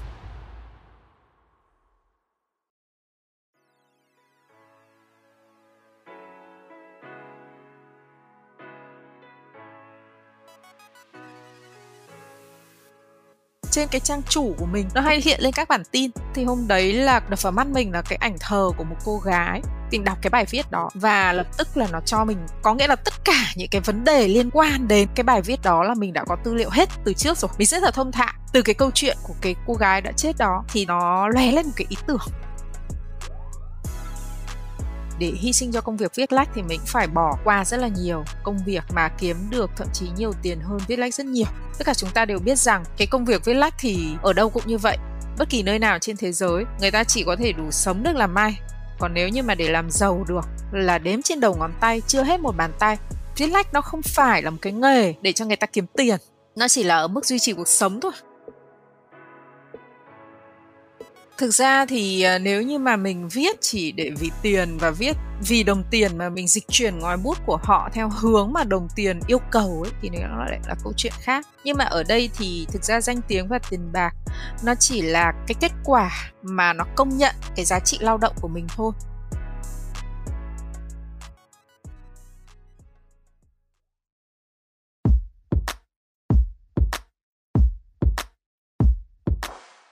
Cảm ơn các bạn đã lắng nghe bài chấm podcast. Nếu các bạn thấy podcast này thú vị, giúp được cho bản thân và mọi người, hãy để lại phản hồi trên các trang social media hoặc chính tại nền tảng bạn đang nghe để chúng mình được biết nhé. Và để có thể lắng nghe thêm nhiều nội dung bổ ích hơn nữa, các bạn có thể mua giúp ba chấm tách cà phê nho nhỏ nha. Việc làm nhỏ này của các bạn vô cùng cần thiết để ba chấm chúng mình có thể cải thiện tốt hơn nữa chất lượng các tập podcast trong tương lai. Đừng quên vào 21 giờ mỗi tuần thứ sáu và thứ bảy hàng tuần bạn sẽ có hẹn cùng ba chấm trên các nền tảng phát hành podcast như YouTube, Google, Apple, Spotify và nhiều hơn thế nữa. Hãy nhớ nhấn nút cho đăng ký để không bỏ lỡ cơ hội được lắng nghe những chia sẻ bổ ích về kiến thức chuyên môn từ ba chấm nha. Còn bây giờ, xin chào và hẹn gặp lại. Ba chấm off.